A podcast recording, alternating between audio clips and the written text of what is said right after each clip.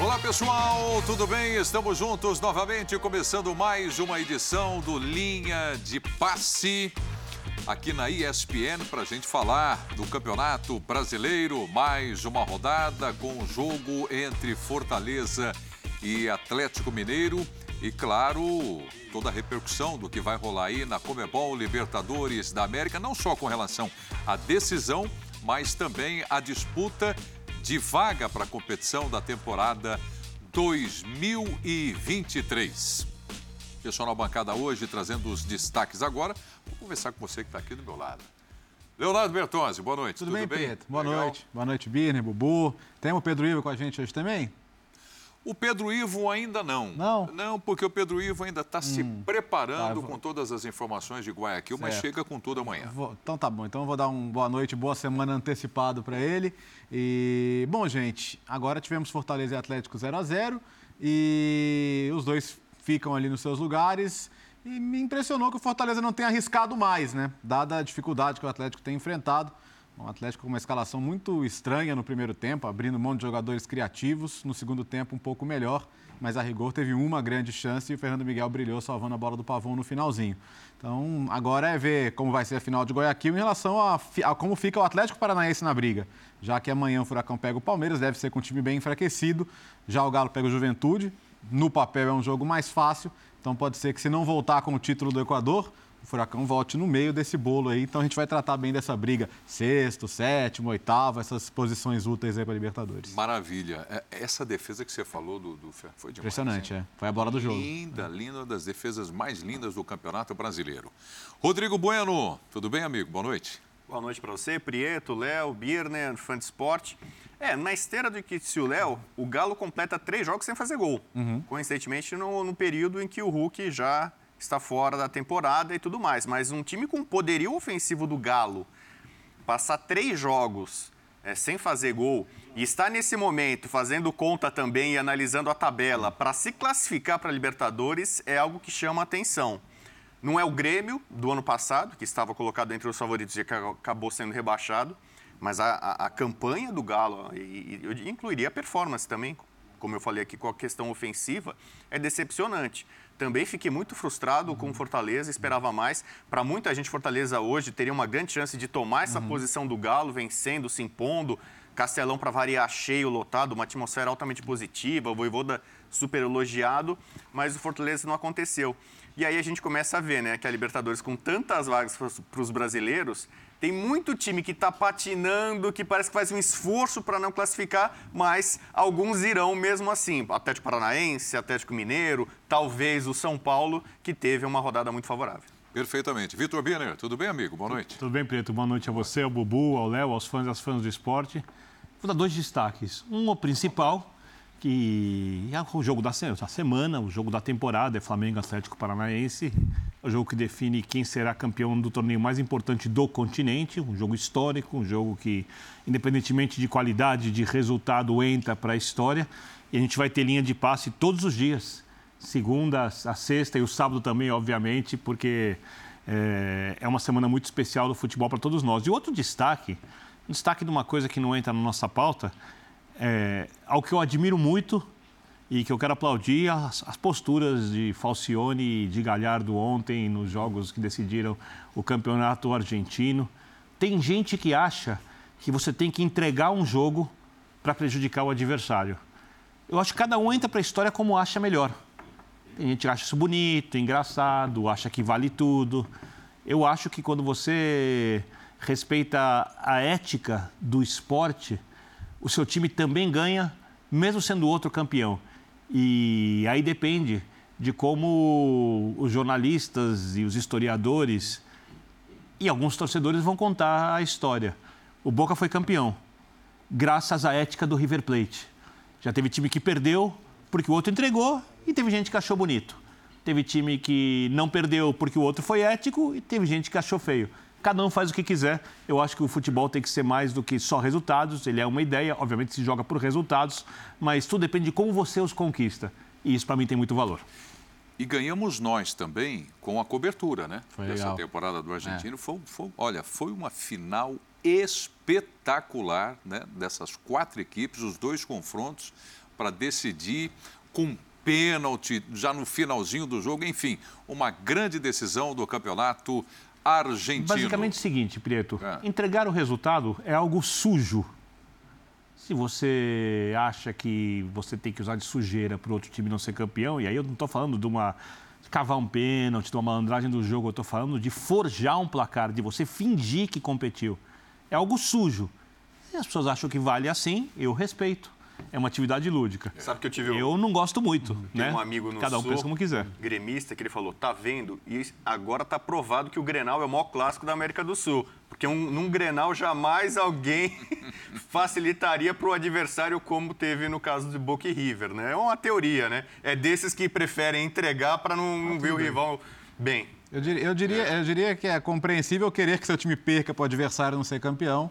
Mas não é legítimo você esperar que um jogador de futebol entre em campo para perder. Claro. Para mim, basicamente é isso. É, é isso. O que você está falando é o é. lado do torcedor, Sim. que é absolutamente natural. É. A gente vê, né? O torcedor do São Paulo querendo que o Corinthians seja rebaixado, Sim. ou o contrário, né? E enfim, o torcedor pode se orgulhar da São posição. Paulo já salvou é. o Corinthians de um rebaixamento Sim. no Paulista é, em dois mil e quatro, falando do grafite. É, por isso que eu estou falando exatamente de, dessas duas equipes. Agora, isso não tem absolutamente nada a ver com o que está colocando o Biener aqui, com o comportamento dentro de campo. Né, dos profissionais. Ali não são torcedores, são profissionais trabalhando. E vamos trabalhar aqui também para falar do Campeonato Brasileiro, porque o Flamengo vai entrar em campo e uma coisa que eu ia até trazer aqui na bancada para a gente começar a discutir é, vai com o time titular? Vai poupar? Tem a decisão no sábado em Guayaquil, lá no Equador, com cobertura total dos canais E S P N e Star Plus. Dorival Júnior! Como é que vem o Mengão para esse jogo do Campeonato Brasileiro, Dorival? A intenção é um revezamento, o Hugo iniciou, o Diego logo na sequência vai ter a sua, a sua oportunidade também. Uh, não, ainda não, ainda não, não temos assim uma definição, mas o Diego vai ter, com certeza. É um profissional que ele, ele será sempre muito respeitado aqui dentro e ele vem trabalhando também com dedicação, vem participando ativamente de cada rodada, de cada partida e tem sido muito importante em todos os aspectos para a gente. Talvez no jogo seguinte o Santos retorne eh, e, na, e na partida eh, sequente eh, eh, ele atue naturalmente na, na, na, no jogo final da Libertadores. O Diego, a partir de então, começa a alternar com, com o Hugo. Essa é uma previsão inicial, depois nós confirmaremos. Alguns jogadores poderão atuar, sim. Alguns jogadores que jogaram na, na, na quarta-feira estarão em campo na, na, na terça. Uh, provavelmente iniciaremos ali com no mínimo quatro a cinco jogadores do, do grupo que jogou na, na, na, na quarta-feira, até porque é uma consulta a todos eles e nós chegamos à conclusão que eles não gostariam de ficarem dez dias de uma partida para outra. Então, nós mais ou menos mesclaremos para que todos atuem no mínimo quarenta e cinco minutos. Pois é, são duas partidas amanhã, né? O, o Atlético Paranaense e Palmeiras em Curitiba e o jogo Flamengo e Santos, esse clássico do Campeonato Brasileiro. E é, é com essa discussão que nós vamos começar aqui. Uhum. Né? Aquela discussão, Bertozzi, de pô, vem um jogo tão importante aí, o mais importante da temporada, né? No, no final de semana, no sábado, decisão da Conmebol Libertadores da América. Como é que funciona na sua cabeça, Bertozzi, aqui para você comentar, a questão poupar o jogador, não correr risco na véspera da decisão uhum. e ritmo de jogo? Eu acho que já, eu entendo o ponto de vista do jogador não ficar dez dias sem jogar, o jogador gosta de jogar e não quer perder ritmo, mas eu, eu ainda colocaria o fator receio de perder um jogador para a final à frente. Porque qualquer coisa que você sinta há quatro dias de um, de um outro jogo, é uma lesão leve, incômodo, pô, é muito pouco tempo para recuperar, é muito pouco tempo para estar bem no sábado. E o Atlético foi diferente, o Atlético botou todo mundo no fim de semana e dificilmente vai colocar qualquer jogador que vai estar envolvido na final amanhã. Pelo menos eu não imagino que vai acontecer. Então, eu, eu não, não concordo com a decisão, assim. Eu, eu iria com o que, que se convencionou chamar de o time do brasileiro, né? E tinha o time das Copas, que é o time que ganhou a Copa do Brasil, e o time que vinha jogando o Campeonato Brasileiro em algum momento, né? Até com bons resultados. E se, se a preocupação fosse essa, talvez fosse, fosse legal ele, ele dosar os caras no, no, no fim de semana, no sábado. É. Porque aí você pensa, bah, pô, acabou de ser campeão na quarta-feira, desgastante, a recuperação não foi ideal, mas Beleza, joga, joga agora. Ah, o que ele está falando que vai fazer amanhã, eu teria feito no fim de semana. Eu, eu, eu confesso que o torcedor, eu imagino que o torcedor deve estar preocupado com medo de perder algum jogador importante para a final. É, um exemplo disso aconteceu, e quando a gente fala agora, porque além da Libertadores, se fala muito em Copa do Mundo agora, né? Sim. Dos convocados ou convocáveis que vão para dentro de campo. Semana passada foi o Richarlison. Eu estava transmitindo o jogo da Premier uhum. League e teve lá um desconforto, saiu e foi, você estava comigo ontem, né? Uhum. Foi poupado ontem. O Rodrigo Bueno estava comigo na transmissão. Foi poupado. Poderia até ter voltado, mas a preocupação com Copa do Mundo. Mas com relação ao Flamengo, Bubu?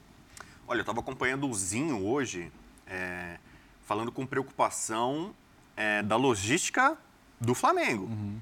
O Flamengo joga amanhã. Imagina se coloca os titulares. É, um jogador de futebol, normalmente depois de uma partida, ele demora horas para dormir. Ele, ele não vai ter uma noite tão tranquila, normal. Adrenalina, baixar e tal, tal. O Flamengo já tem um embarque com o Aeroflá, com aquela mobilização que a gente imagina, que, que não é uma coisa simples, então é, é, um, é um certo parto ali, né? Um, uma coisa desgastante, a viagem é desgastante, é, por força do regulamento você precisa chegar com um pouco de antecedência, uhum. Você vai chegar ainda em quarenta e oito horas com o efeito do jogo da terça, na sexta você não pode fazer uma atividade mais forte porque já é a véspera da partida. Então, é, Guayaquil não é aqui do lado, então me parece um risco, me parece um, um erro de planejamento caso o Dorival mesmo coloque boa parte dos seus titulares. E aí a gente pode voltar um ano no tempo, né?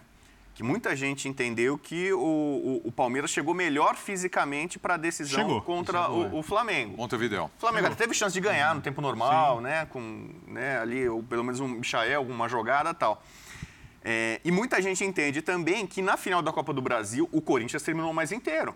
O Corinthians foi melhor no segundo tempo, o, o Flamengo caiu de produção. É uma questão física. Vidal com um pouco de dificuldade e tal, acabou saindo.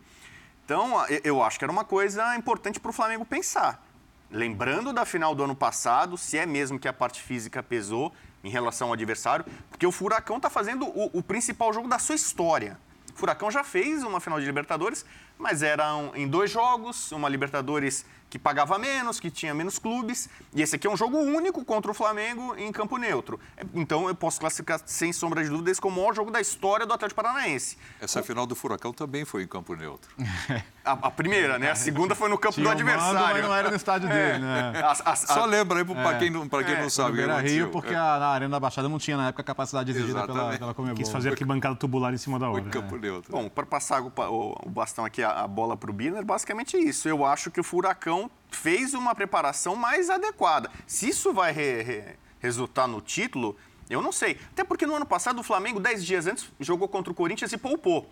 O, o, o Abel poupou contra o São Paulo, no que seria o jogo da despedida, dez dias antes, e botou time titular contra o Fortaleza fora de casa, uma decisão com a qual eu não concordei. Porque era um plano de jogar uma vez por semana. Antes. Então, mas, é.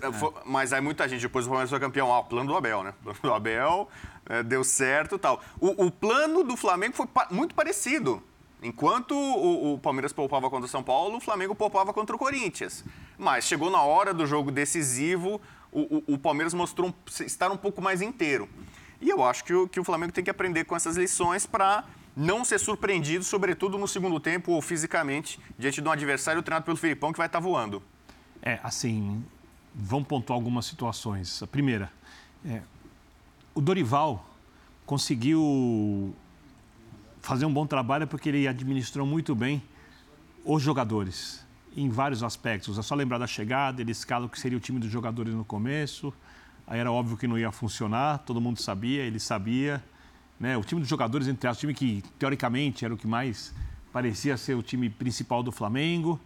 E aí ele faz um jeito de jogar, que é o jeito que levou o Flamengo às decisões. É, é um jeito muito mais que privilegia a individualidade, muito mais a parte de deixar o elenco satisfeito com o treinador do que propriamente a melhor ideia coletiva possível para a equipe. E aí ele administrou até agora O, a temporada, cuidando da parte física dos jogadores, permitindo que os jogadores se concentrassem nos jogos de mata-mata, abrindo mão praticamente do Campeonato Brasileiro, colocando um time alternativo. É... E ele poderia agora dizer não para os jogadores? Eu acho que sim. Eu acho que essa é a grande questão, porque nenhum jogador ia ficar contra o técnico se é que falasse, olha, é melhor não jogar. A gente está falando do esporte em que a ideia é diminuir a maior quantidade de riscos que for possível e cada vez que você entra em campo, você pode machucar no treino também. Sim. Mas no jogo a chance é maior. Né? E o adversário, se quiser usar isso, se quiser chegar um pouco mais duro, se quiser interpretar o jogo como uma oportunidade, porque o Flamengo tem um outro jogo, vai poder fazer isso. E a gente não sabe como o adversário vai atuar. Então, eu não acho que há a menor necessidade de colocar os jogadores em campo. Eles iam ficar nove dias sem atuar, né? Porque jogam na quarta, jogam no sábado da outra semana, e aí tem de quinta a sexta-feira, são nove dias. Ninguém perde o ritmo de jogo por causa disso. Eu acho que mentalmente, não acho que vai atrapalhar jogar, mas é a semana para ficarem pensando só no jogo da Libertadores, pensando o que tem que fazer, desde dentro de campo, como é ganhar, como se concentrar em cada instrução do treinador, na alimentação, no sono.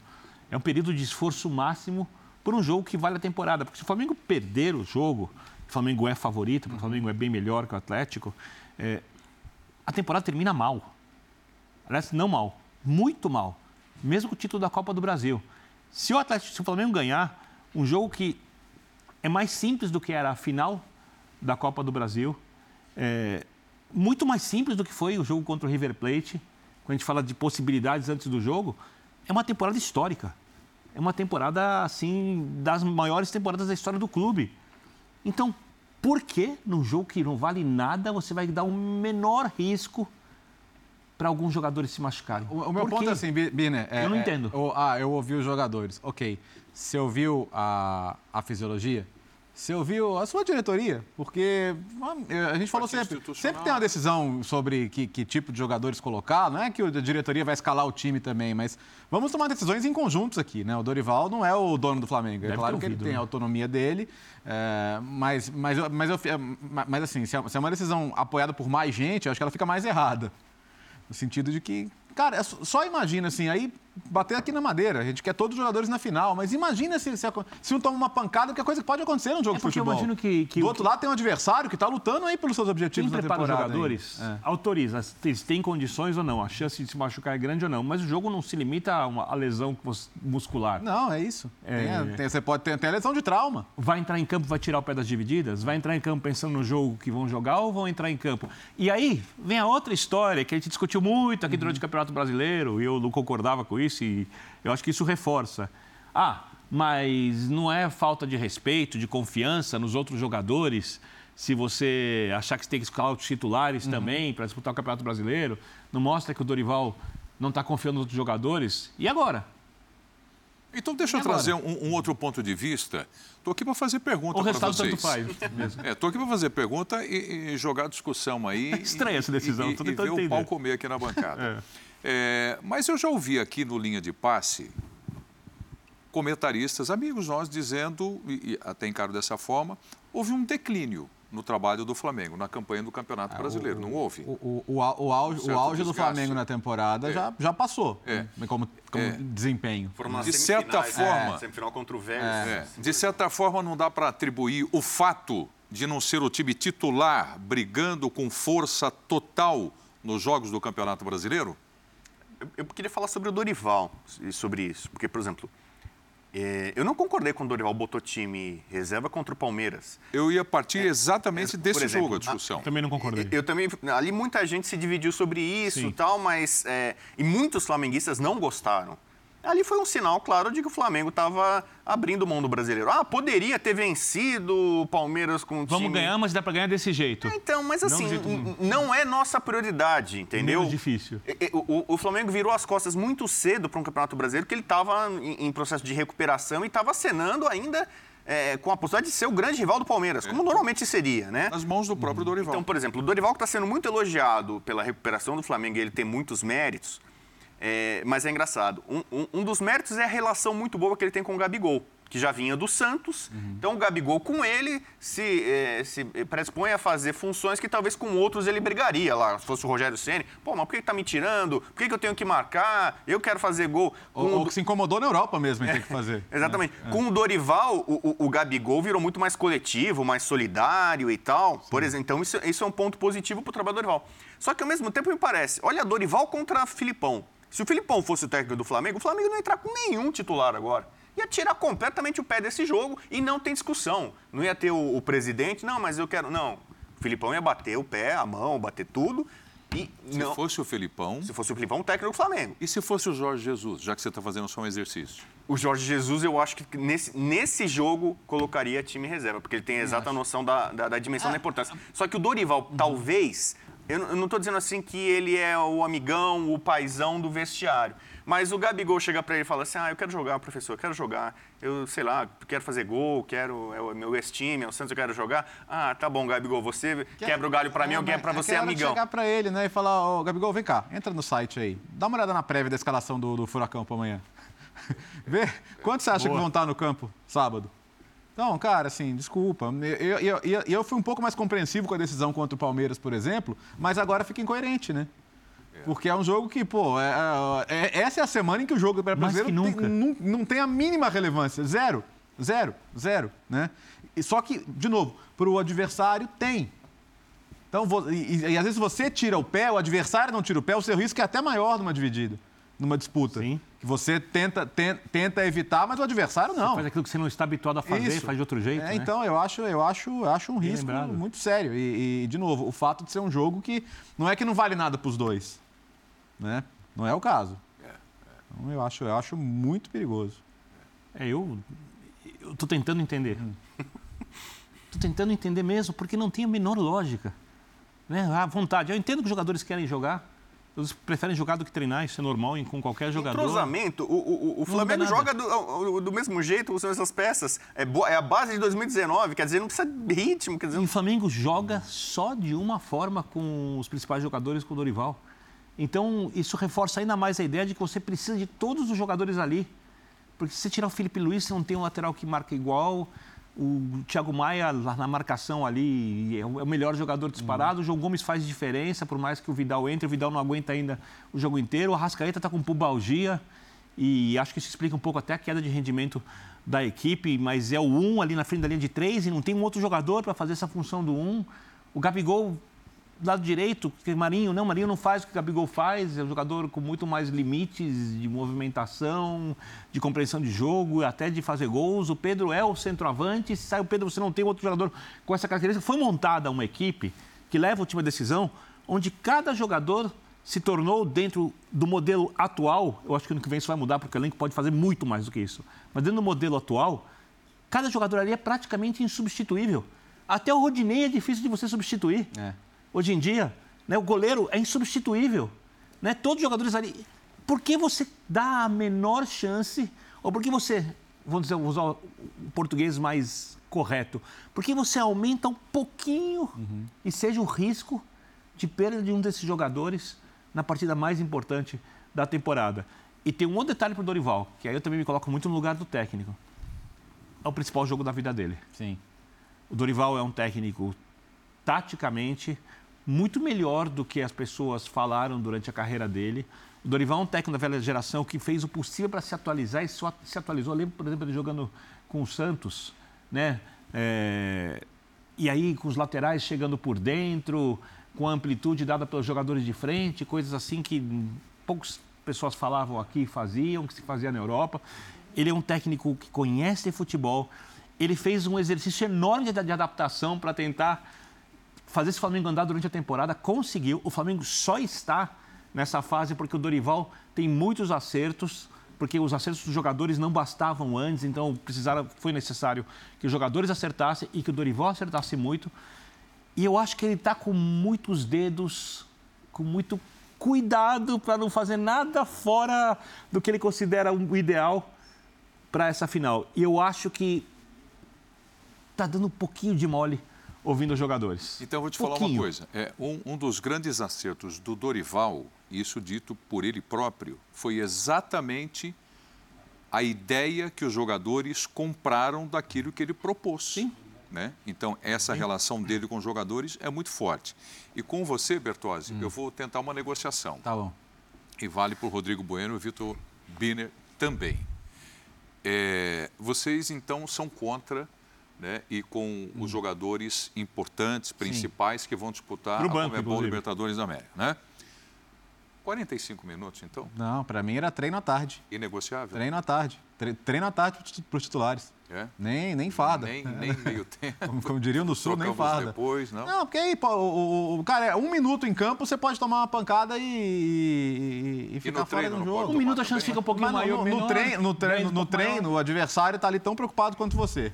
Tá, o treino, o treino não tem um jogador do outro lado que está brigando pela, pela vitória, para levar o time dele para uma competição internacional. É uma semana diferente, né? É, nos treinos também, né? Sim, claro. Todo, todo mundo toma... Pô, a questão muscular, assim, claro, você pode sentir um músculo aqui dando um pique no treino, isso aí não tem como evitar, né? Lógico. Mas aí, como disse o Bir, né? A questão é, o risco, se o risco é zero aqui e zero vírgula um aqui, ele já não vale. Fica no zero. É. Para vocês também, então, nem meio tempo. Não, nada. E importante, como eu falei, sono, alimentação, é. logística. Então, assiste pela T V, não vai no Maracanã, vê o jogo pela T V do Flamengo, logo depois já bem alimentado, dorme bonitinho, dorme cedinho. Ritmo de concentração, que ó, os gostos mais antigos faziam, né? Quando chegava em decisão, uhum. era aquela semana de concentração. Alguns, como o doutor Sócrates, não gostavam muito, não Outro concordavam tempo, muito em outros tempos. Mas assim, num, num jogo como esse ou numa semana como essa, até o doutor Sócrates entenderia, entenderia. Que, que valeria o sacrifício. Então, para mim, é isso. É, é, a viagem, você vai ter que sair, vai ter que é, ultrapassar a, a multidão flamenguista para chegar até o aeroporto, depois até chegar a Guayaquil não é simples. Então... Legal. Pensar muito nisso na logística no descanso. Eu teria tratado esse jogo de uma outra maneira, com uma hipótese que não foi cogitada. Uau. O jogo do apoio. Pegar, colocar o preço do ingresso lá embaixo, vender o ingresso também em locais onde geralmente o preço do ingresso do Flamengo se tornou proibitivo para muitos torcedores, infelizmente, porque o ingresso do Maracanã é um ingresso caro, né? E o Flamengo é um time... extremamente popular, muito grande em todas as camadas sociais e, infelizmente, as camadas sociais menos favorecidas eh, não conseguem ir ao Maracanã. Para que essas pessoas fossem ao Maracanã, tratar o jogo como um amistoso, com a devida leveza, um jogo de apoio para o time que vai jogar a final da Libertadores, uma grande festa de agradecimento, com todo respeito, a azar do resultado. E aí podia colocar os jogadores no banco, entrar um aqui, poderia ser um treino, como o Corinthians fez. Então, mas fazer, mas fazer isso num jogo porque tornaria mais especial... Mas essa coisa da, da, da relação do torcedor que não eu tem... Eu cogitaria isso, mas é, é só nessa hipótese, Prieto. E não foi feito isso, Léo, desculpa. Não, tudo bem. É que, assim, eu acho que o, o, o, esse, esses fenômenos do, dos aeroportos lotados, né, para os grandes embarques, eu acho que eles, eles atendem a esse torcedor, né? Que a chance dele sentir o, o, o gostinho lá de estar tá, perto do ídolo, de falar para ele que, ele que ele também existe, né? Que ele está ali. Que, e essa festa né? é dele, torcedor. É dele, é exato, é muito dele. dele. Então, é, eu acho é. que acaba sendo mais assim do que... Nos... Claro que o jogo vai, vai ter o seu público, o Flamengo leva grandes públicos hoje, todos os jogos claro, praticamente claro. tem a demanda para isso. É, mas não Flamengo... haverá grande público lá, são doze mil flamenguistas é, então... e mil e duzentos torcedores do Atlético até agora, e não falta tanto tempo. Então, a, a estimativa da Conmebol de quarenta mil pessoas na final, eu, é, sinceramente, os, os, os não, não acredito. Os relatos são de que sócio do, do Barcelona ganha um ingresso, mas assim, não, depois, o, o depois, clima é muito depois, esquisito, né? Vamos falar de terremoto depois. É. Vamos falar de terremoto depois. Vulcão? É, vulcão, né? Ixi. Mas depois a gente fala disso. Vamos ver o lado do Felipão, o lado do furacão, né? O... Será que existe ansiedade lá do lado do Atlético, né? Na preparação do Felipão com a equipe? Então, Luiz Felipe Scolari falando agora aqui no Linha de Passe. Vamos lá. Não existe ansiedade mais. Sabe por quê? Porque o Atlético chegou à final. Não tem ansiedade. Já passou para a final. Aquilo lá já foi conseguido. Terminou. A coisa quando tu ganha um campeonato, ou ganhou um campeonato, ganhou, tudo bem. Vai começar o outro, começou o outro. Terminou aquele. Então, é, pelo menos eu penso assim, que, e pa, tento passar isso, nós conseguimos aqui, é classificação. Ótimo, já foi conseguido. Agora vamos jogar pelo outro objetivo. Às vezes é difícil a gente se fazer entender, mas é, eu acho que não existe a ansiedade para o jogo de sábado. Bom, vou discutir já já com vocês, então, essa questão de ansiedade. Mas foco aí na glória eterna, a grande decisão da Libertadores, cobertura total dos canais E S P N e Star Plus, mostrando o jogo ao vivo para você no sabadão. Equipe toda já embarcando para Guayaquil.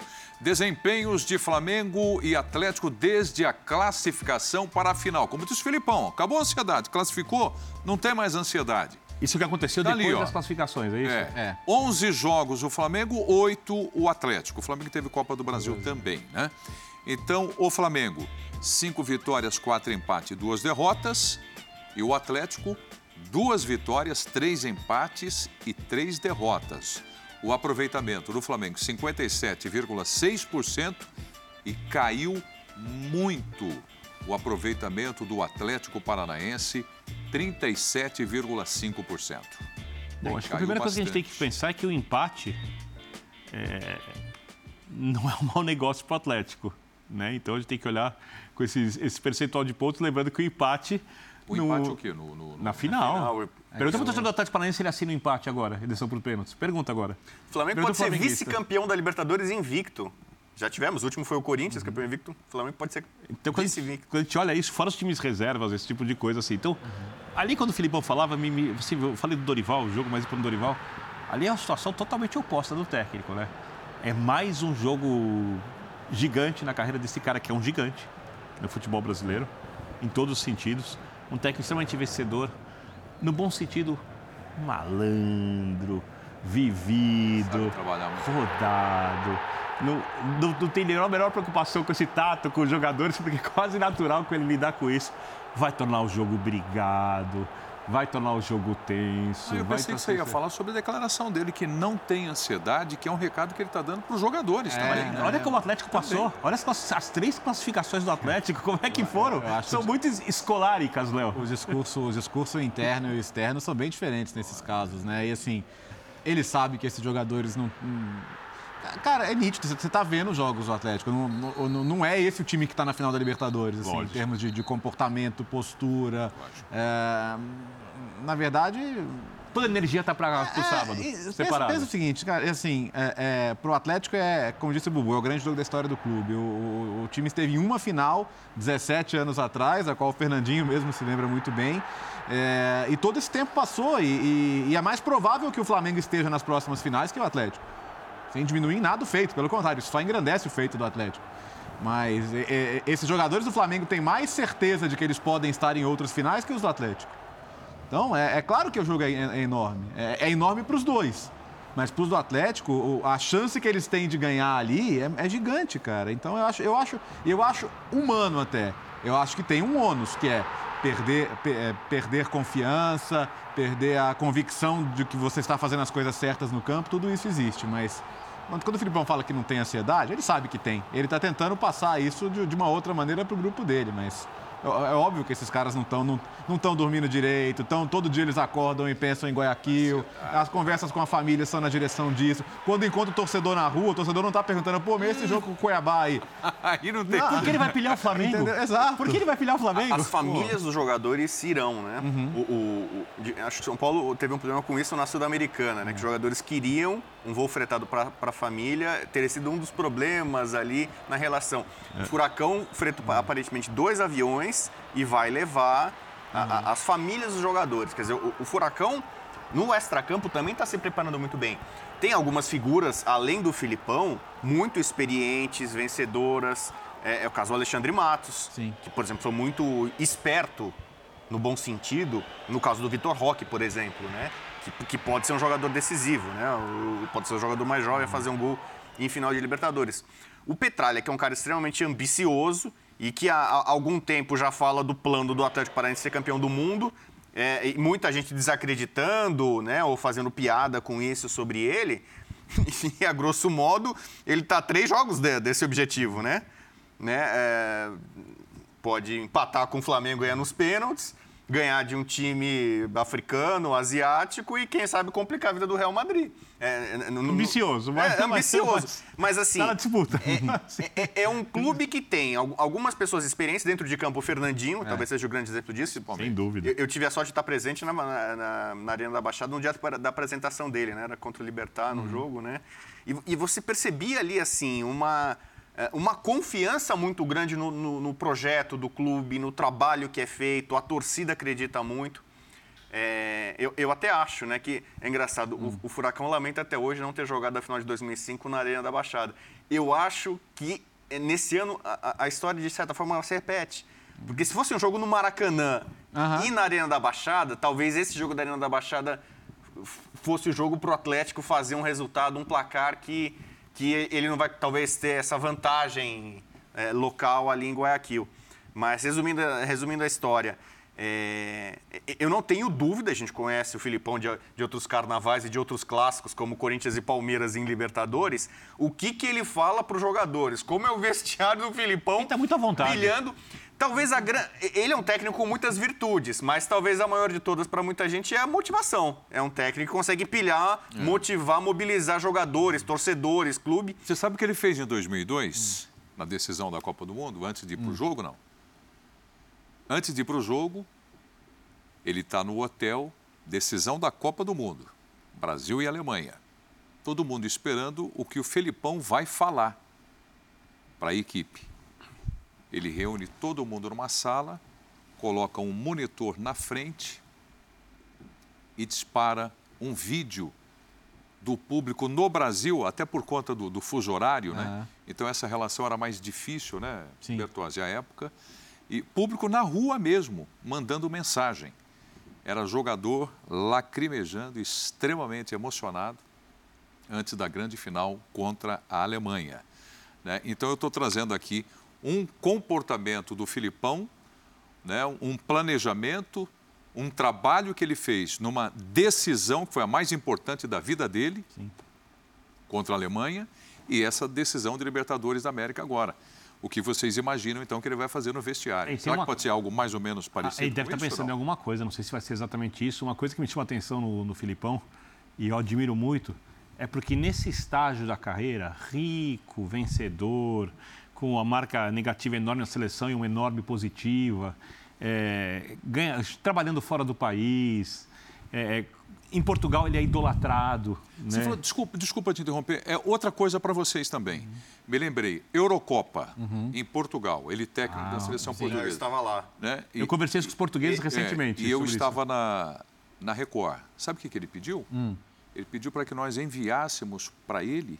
para eles, para colocar para os jogadores da seleção, que o Brasil estava torcendo uhum. por Portugal. E estava mesmo. Ali ele mobilizou. E estava mesmo. Eu, eu fui mais um trabalho do a, Felipão. A decisão contra a Grécia que ele perdeu, mas assim, é, é um negócio assustador.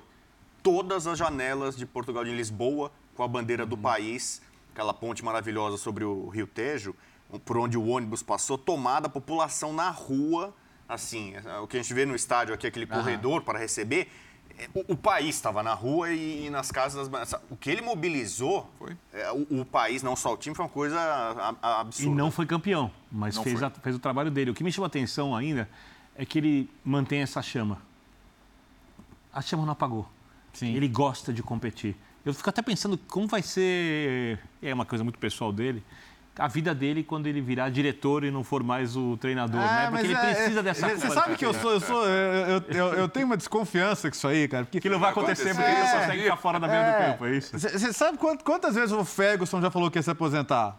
Ah, um dia ele se aposentou mesmo, mas assim, ele chegou a anunciar e desistir e tudo. E, é, porque aí, porque a, a vitória é uma droga, né? É, é uma droga no sentido de, de, daquilo que vicia. É, é difícil viver sem ela. Alguns, alguns técnicos geniais, o Arrigo Sacchi se aposentou cedo porque ele não conseguia lidar com o estresse do jogo.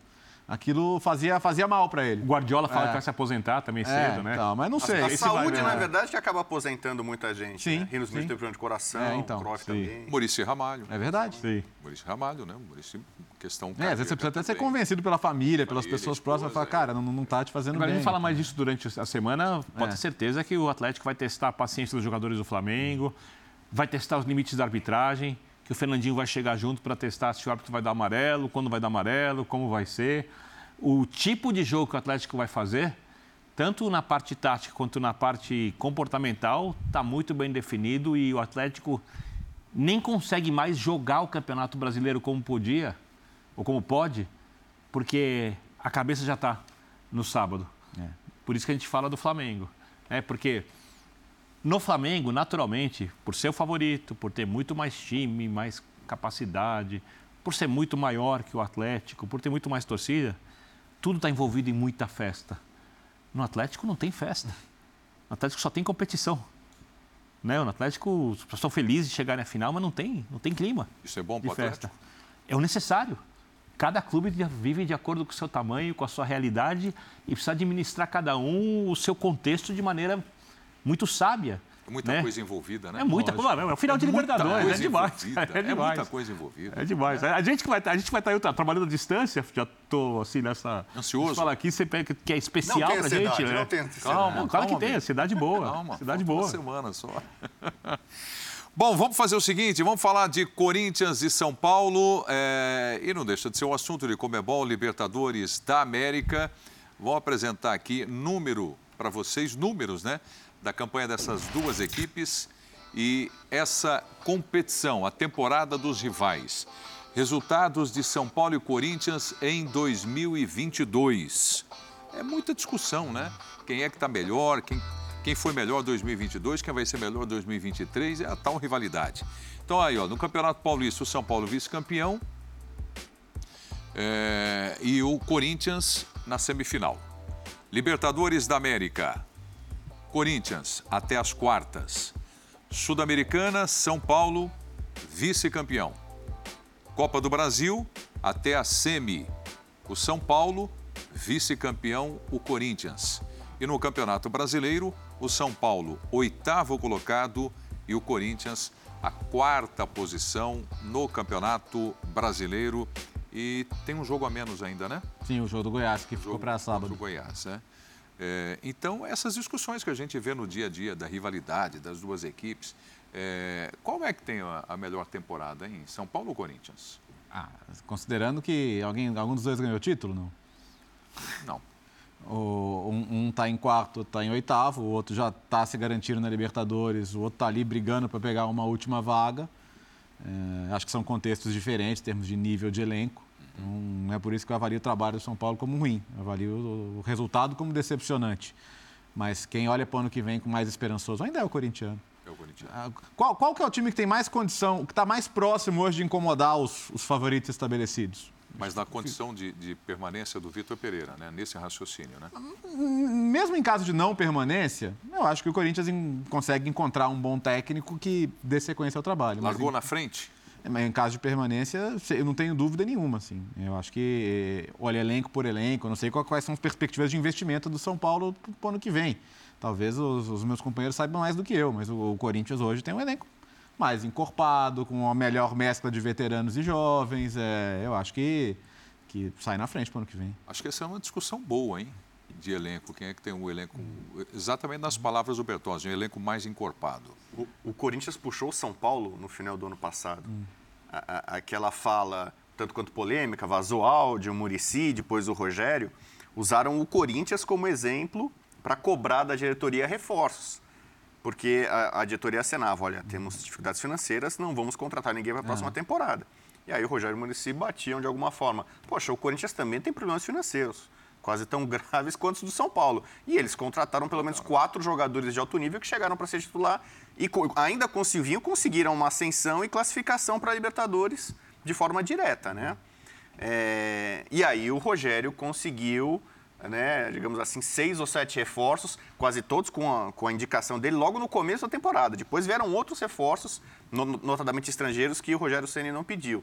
Mas o Corinthians está puxando o São Paulo. O São Paulo não tem como é, se aproximar do Palmeiras em termos de investimento e tal, mas o Corinthians está sendo o, o, meio que o, o, o espelho do São Paulo. E, e, e essa temporada eu acho que eles, eles foram muito próximos. Porque se o São Paulo tivesse conseguido um título que fosse... ou bicampeonato em cima do Palmeiras no estadual, ou o título da Sul-Americana, Não, Sul-Americana. Né, é, sobre, sobretudo, a temporada de São Paulo seria muito boa. A melhor em dez anos. Teria desequilibrado essa discussão. Teria desequilibrado. Assim como o Corinthians bateu na trave, literalmente, é. com, com o Fagner, para ganhar uma Copa do Brasil do Flamengo do Maracanã. E aí a temporada do Corinthians também seria muito boa para reconstrução e tudo mais. Só que tem um detalhe curioso, né? Que é o confronto direto. Nessa década, o Corinthians ainda não venceu o São Paulo. E o São Paulo, depois de muito tempo, desde dois mil, o São Paulo não eliminava o Corinthians de uma competição. O São Paulo, no Campeonato Paulista, na semifinal, eliminou o Corinthians. É um tabu antigo que tinha. O São Paulo não, não conseguia eliminar em mata-mata. Né? Teve a Florida Cup, com o Rogério Ceni em dois mil e sete, mas não é um torneio oficial. Então, no confronto direto, o, o, o São Paulo tem levado vantagem. E nessa temporada foi assim sobre o Corinthians, embora eu reconheça... Uh, o, o Corinthians tenha um elenco melhor e tenha uma perspectiva muito melhor para o ano que vem. Porque o Corinthians pode não ter o seu técnico, mas essa base do elenco, que é um tanto quanto veterana, uhum. vai continuar. São Paulo vai ser desmanchado. São Paulo vai passar por uma imensa reformulação. Jogadores que vão sair sem contrato, é, Luizão, Igor Gomes, jogadores que devem sair... Luizão sem ganhar dinheiro. É, uma, mas assim, Rafinha pode sair, Miranda pode sair, Reinaldo pode sair, Pablo Maia deve ser vendido, o Léo deve ser vendido. Então, o São Paulo, forçosamente, vai ter uma revolução, uma reformulação enorme no elenco, coisa que eu acho que o Corinthians não vai passar. Eu acho a temporada do Corinthians melhor. É, eu, se você for olhar nível de jogo apresentado, contando as oscilações, as fases ruins de ambos, eu acho que está ali, está bem equilibrado. É, acho que o São Paulo, inclusive, se não tivesse priorizado outras competições, estaria disputando...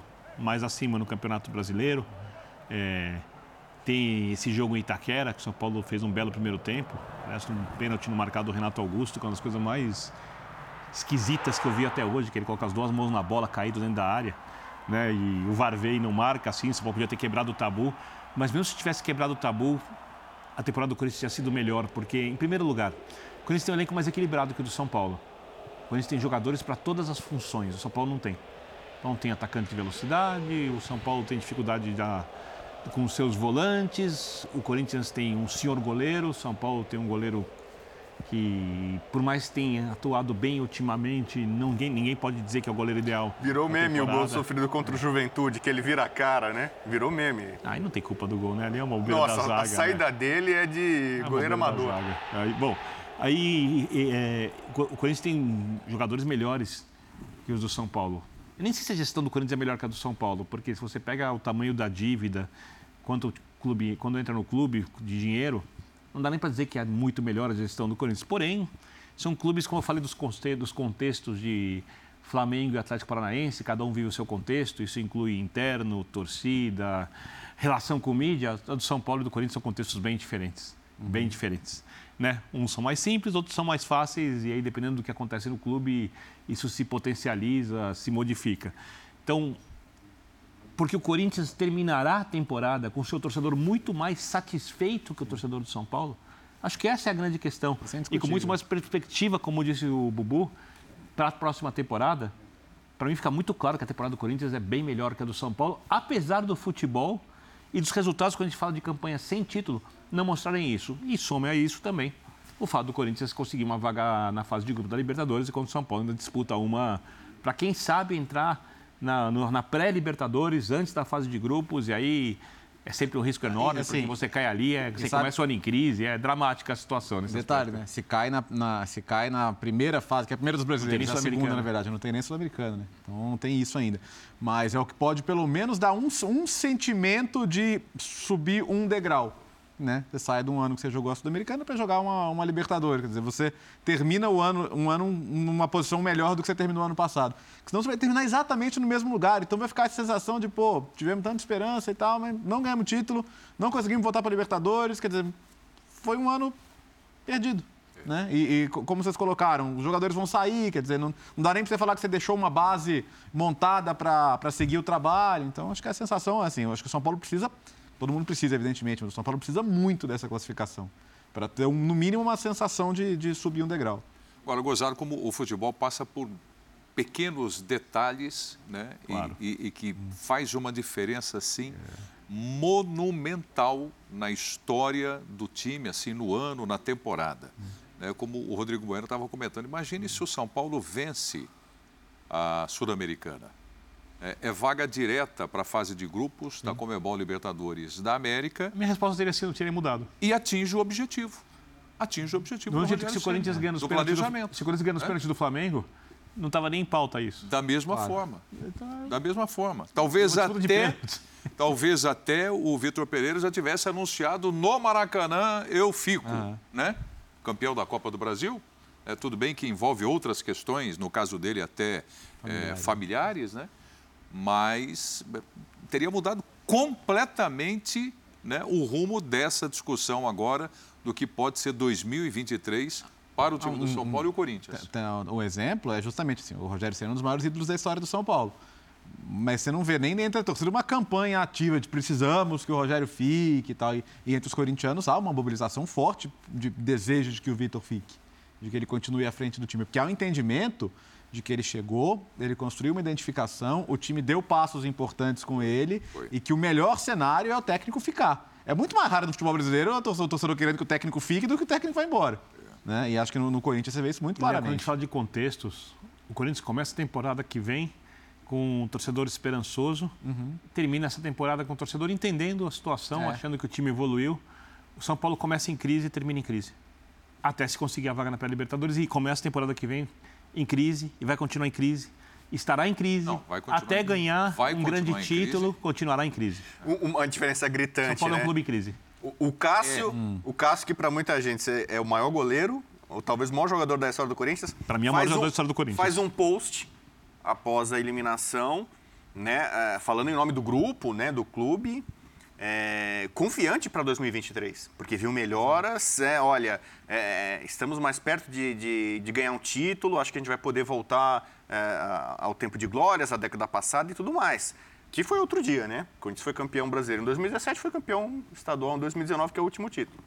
Os títulos do São Paulo estão muito mais raros. E aí vem um comunicado do Luizão, zagueiro, que é talvez a grande novidade do São Paulo nas últimas rodadas, dizendo que tchau. vai embora, é. tchau, eu não vou ficar. É, basicamente é isso. O, São Paulo, o corintiano vê um, um post de um ídolo dele. Olha, em dois mil e vinte e três estaremos aqui juntos e mais fortes. E, e, e uma esperança que teria do São Paulo, olha, boa sorte para vocês em dois mil e vinte e três, estou indo embora. Ele teve um contrato renovado há pouco tempo, né? Um ano, um ano e pouco. Quem? O Luizão, não teve dois anos. O contrato renovado por um período curto. Jogador, segundo dizem, vai para a Premier League. Não se perde um jogador assim. É, fez bons jogos. Não agora. se perde um jogador assim. Marquinhos já foi quase assim, né? Já está é, na Premier League. É, não se perde um jogador assim. O São Paulo tem como uma das coisas que sustentam o São Paulo até hoje. Sustentaram na fraca gestão do Leco, na, quando a gente fala de contratações de jogadores, de investimento, de aumento de dívidas, é que o São Paulo tinha uma base que revelava bastante e o São Paulo vendia os jogadores bem. Tanto é que acabou de entrar, vai entrar cem, vão entrar cem milhões de reais da venda do Antony, que é uma, gestão, uma negociação da, dire... uhum. da gestão passada, num percentual que o São Paulo ficou. Dizem que vai chegar em cinco anos essa, essa, esse dinheiro. Não vai entrar o dinheiro, né? Vai entrar, são cem milhões, né? Teve, teve até mecanismo de solidariedade do Casemiro ainda. Tem, é. Porque o São Paulo, o clube que você pega ali, tem jogadores, ali tem o Davi Neres, por exemplo, ele fica jogador revelado pelo São Paulo, Militão, São Paulo, Casemiro, São Paulo. Pode ter jogador em tudo quanto é clube, alguns foram bem aproveitados, o time de cima, outros não foram, mas queiram ou não, esses jogadores acabam atuando, ajudando o time de cima e sendo negociados por valores legais. Se o São Paulo parar de ter cem por cento nos jogadores, se o São Paulo parar de vender jogadores, se o São Paulo não conseguir arrecadar mais dinheiro, não vai ser com o dinheiro que o São Paulo entra, que o São Paulo vai, manter, vai montar um time campeão que recupere o clube de verdade, não que eventualmente conquiste o título, porque o Cruzeiro conseguiu duas Copas do Brasil e foi rebaixado. Né? O Vasco uhum. quase foi campeão da Libertadores, da Copa do Brasil e foi rebaixado no ano seguinte. Então, títulos às vezes podem enganar, o São Paulo precisa recuperar como administração, Mas como é sistema surreal. político. O São Paulo nesse ano vendeu o Sara, só ali já eram quarenta milhões de reais. Com o Antony são cem milhões de reais. O Casemiro, dez milhões de reais. O Pablo Maia tem proposta agora, recebeu a proposta do Fulham. Seriam mais ou menos quarenta milhões de reais também. O São Paulo disse não, que é um pouco mais. E o São Paulo vai terminar o ano com salário, ou pelo direito de imagem, atrasado. O São Paulo vai terminar ainda com dívida com o elenco atual. Não é nem dívida que tem um monte aí, Você né? sabe como se chama, uhum. chama, como se chama isso, né? Se você perde o percentual dos jogadores, se você não vende os jogadores bem, se eles não sobem para atuar, se o nível da base cai, nessa situação, você sabe o que acontece com o clube. A gente já viu o que acontece com outros. Então, sinal de alerta ligado no São Paulo. É bom que a torcida fique bem atenta para o que está acontecendo no clube, porque, no final das contas, é, foi, foi Cutia que sustentou o São Paulo na primeira divisão nesses últimos anos. Ou, pelo menos, completou esse sustento. Cutia é essencial. Isso foi uma coisa que Juvenal Juvencio dizia. Dizia que Cutia ia carregar o São Paulo, ia sustentar o São Paulo. E, no final das contas, ele tinha razão. Ele tinha razão. O que ele fez continua ajudando o São Paulo. O São Paulo não pode perder a atenção, o olhar de Cutia. E jogadores que sobem têm que subir com o São Paulo com um percentual muito alto. Se eu não me engano, posso estar equivocado, peço desculpa se estiver equivocado. O único que o São Paulo vendeu, não tinha cem por cento, era o Brenner, que foi uma negociação meio em cima ali. Não, o, o centroavante. Ah, o centroavante. Centroavante, São Paulo tinha oitenta por cento, no mais sai todo mundo com quase cem por cento, o São Paulo fica com o percentual. O Paulo tem bom poder de barganha, de negociação, até quando não vende tão bem assim os jogadores. Aí é Luiz Araújo. Começa a falar um monte de jogadores ali que saíram do São Paulo, e o São Paulo não pode perder esse patrimônio do clube, porque ele é essencial para a recuperação financeira da equipe, e, pelo que a gente tem notado. E né? Acho que esse ano a gente tem que falar de um outro patrimônio do São Paulo, que é o seu torcedor, né? Ah, essencial. Porque, assim, a gente já viu nos tempos áureos, né? Os tempos que o São Paulo ganhava múltiplos títulos todo ano. Aquele joguinho que não era decisivo e tinha dez, doze mil no Morumbi, né? Um jogo que era... e, isso, e, isso, e isso no Morumbi é vazio. Né? E, e, assim, esse ano o torcedor esteve sempre lá, né? Do começo... Tá nessa década, viu, Léo? É, então. É, mas pra, pra quem diz que, que, o, que, o São, que a torcida do São Paulo é uma torcida que só vai quando o time ganha, que é uma das maiores mentiras da história do mundo, uma das maiores mentiras. As duas maiores médias de público do São Paulo... Foram dois mil e dezessete, quando o São Paulo tinha risco de cair. Uhum.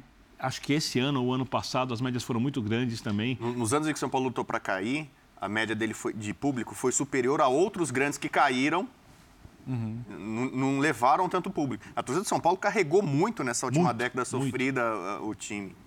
O que a torcida de São Paulo fez, eu fui para Córdoba, em Córdoba foi impressionante. Festa nas ruas, o barulho. Se o time não correspondeu, é uma outra coisa. Uhum. Mas o que a torcida do São Paulo fez é impressionante. Apoio che... não faltou. Só para chegar à final, o jogo contra o Atlético Goianiense ali... O São Paulo Morumbi. Foi para a final do Sul-Americano por causa da torcida. Por causa da torcida. Rogério, você não queria. Ele queria... queria o quê? A Sul-Americana. O foco dele era... A prioridade era o brasileiro. A torcida do São Paulo acabou... Mesmo Nossa, quando o São Paulo botava time reserva na fase de grupos, não, a gente quer ser campeão. Vamos abraçar aqui que aqui a gente pode ser campeão. O brasileiro a gente não vai ser campeão, vamos tentar o título. E, e, e mudou a chave do clube do Rogério Ceni. A comissão técnica teve que olhar de outra forma. Eu nunca pensei que fosse dizer isso, Preto, quando eu era jovem. É, mas eu acho que todo o fanatismo do torcedor, o mais fanático, é moldado na dor. Não é moldado na conquista de títulos. Na conquista de títulos você molda a alegria, uhum. Você aumenta o número de torcedores... Mas na dor você é cria o fanatismo. Ah, mas é praça mesmo, né? A torcida do Corinthians ficou é. tão fanática, porque ficou vinte e três anos sem ganhar campeonato, vinte e dois anos. Exatamente. E aí tem invasão do Maracanã contra o Fluminense, sim. O título setenta e sete, épico contra, contra a Ponte, Ponte Preta, Preta, etcétera. É, a loucura. É, é, é. A geração mais nova, ela é muito fanática, mas ela não conhece a dor. A geração mais nova do São Paulo conhece a dor. É uma geração de torcedores fanáticos. É isso aí, é isso aí. Olha... Já, já, falando aí de saídas, de chegadas, de contratações, daqui a pouco a gente vai falar do elenco do Palmeiras para a próxima temporada dois mil e vinte e três, com o Abel Ferreira falando aqui se contrata ou não, se precisa ou não trazer jogadores para o time do Palmeiras. E também sobre o jogo lá do Ceará entre Fortaleza e Atlético Mineiro, o jogo dessa rodada do Campeonato Brasileiro. E agora, Vitor Pereira, porque o assunto aqui... É o plantel corintiano para dois mil e vinte e três e a permanência do Vitor Pereira. Ele fala aqui no Linha de Passe. Da questão familiar, que para mim é fundamental, não é? É fundamental. Eu não posso deixar mal a minha família para ser eu feliz, não é? Para ser eu, para ser eu feliz não posso, não posso deixar a família para trás, não é? Portanto, tem que haver um... Tem que haver uma... Eu tenho que sentir, se eu ficar cá, eu tenho que sentir que eles estão bem. Se eu não sentir isso, me perdoem todos, mas não, mas não posso, não, não vou sentir bem se eles tiverem, se eles não estiverem, se eles não estiverem bem, não é? E eu tenho uma, eu tenho uma, já a, a situação não é uma situação, não é uma coisa simples, é uma coisa pesada, pesada.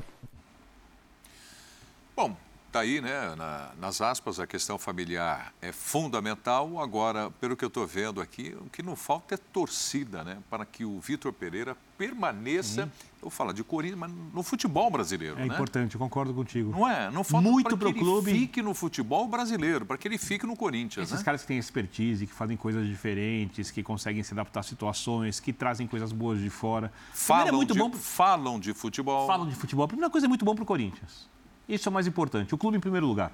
Sempre o clube em primeiro lugar. E segundo, eu acho que os treinadores portugueses estão puxando lentamente os treinadores brasileiros para um nível melhor. Isso vai acabar acontecendo.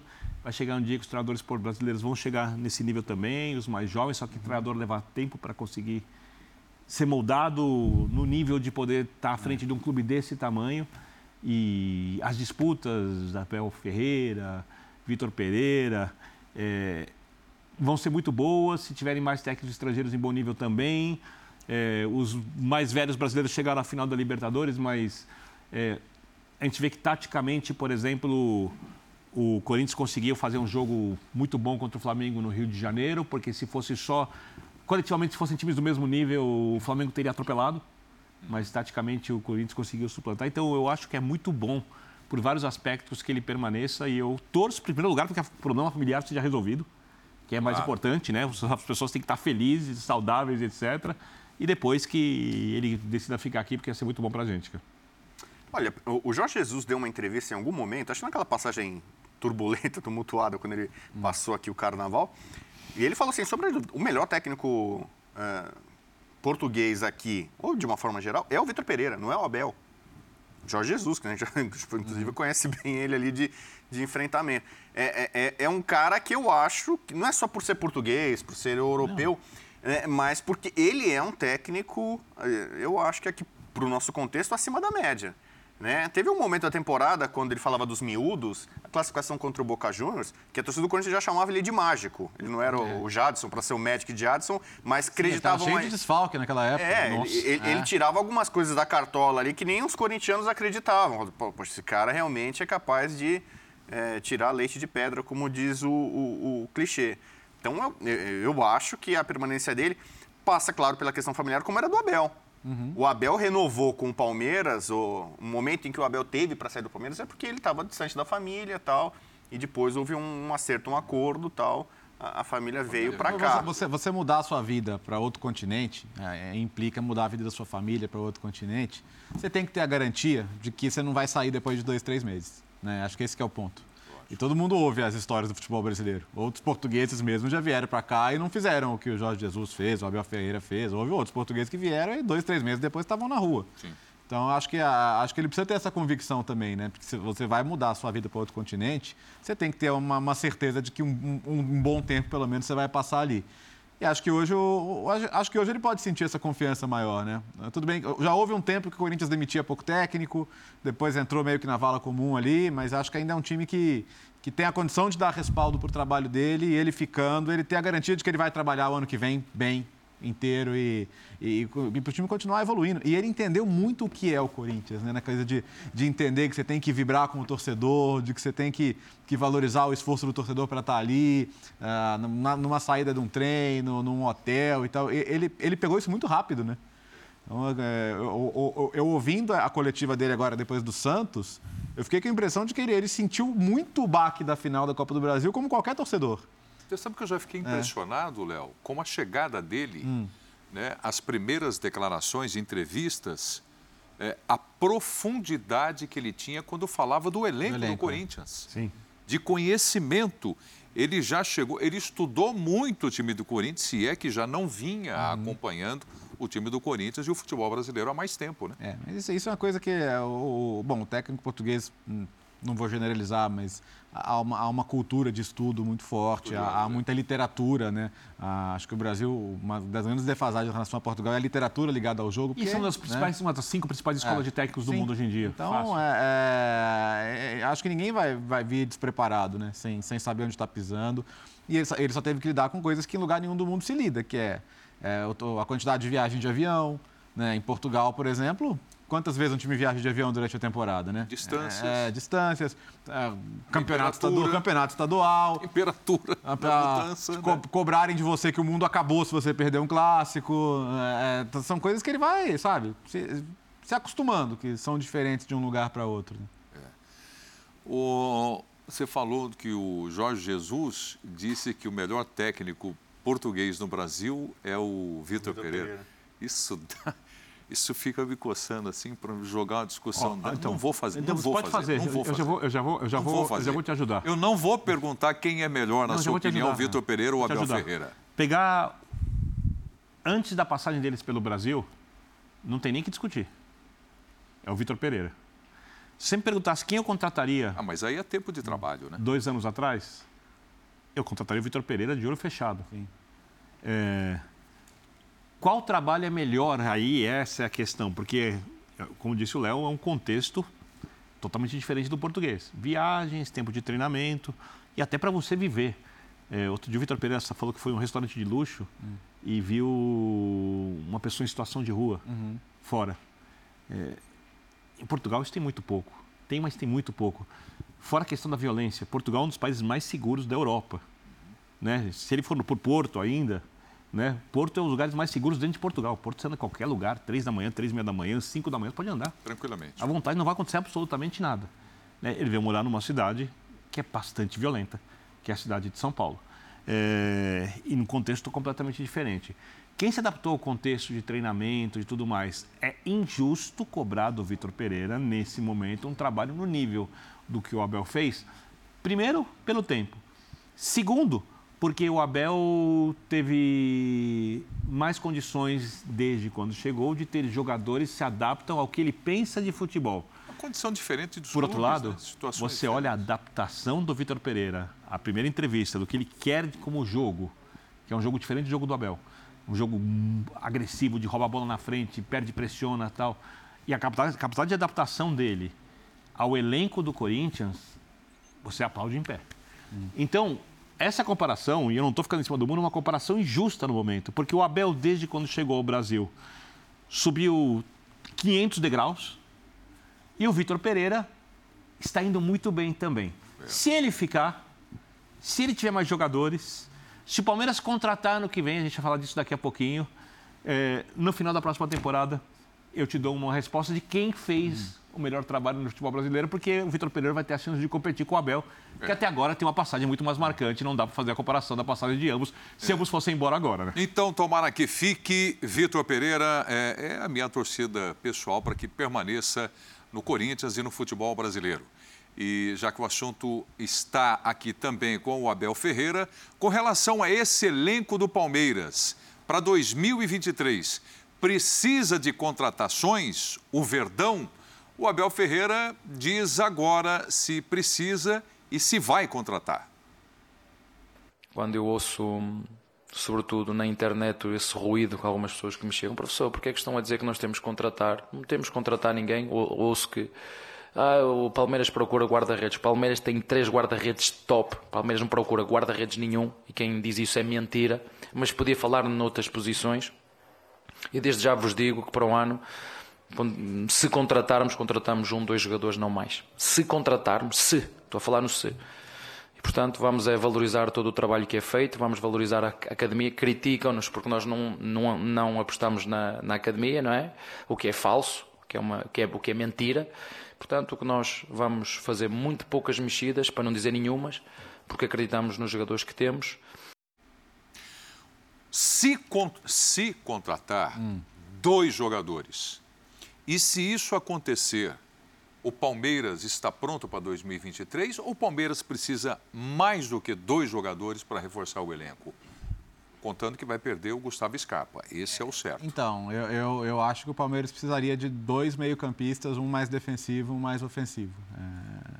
É... Esse ano mesmo, tudo bem que teve a, a lesão do Jailson, né, que é um jogador que já vinha ali jogando, mas... Tanto precisava de mais opções que buscou o Bruno Tabata agora no meio do ano, né? Para ser uma alternativa a mais. Uh, entendo que tem posições que não precisam. Realmente, goleiro, o Palmeiras não precisa procurar goleiro de maneira nenhuma. Tem um ótimo titular, um reserva confiável, muito não, não tem por que mexer ali. Mas, mas algumas outras posições, eu diria, eu diria que especialmente no meio campo, talvez, principalmente pela saída do Scarpa, a, a, a, algo de novo vai ter que chegar, né? É, é. é porque perdeu aí o, o Veiga, nessa reta final é. do, do Campeonato Brasileiro. E, e, não, e ele não voltou. Eu acho que ele até vai recuperar o, ao altíssimo nível que tem, mas ne, nessa volta ainda não, né? É.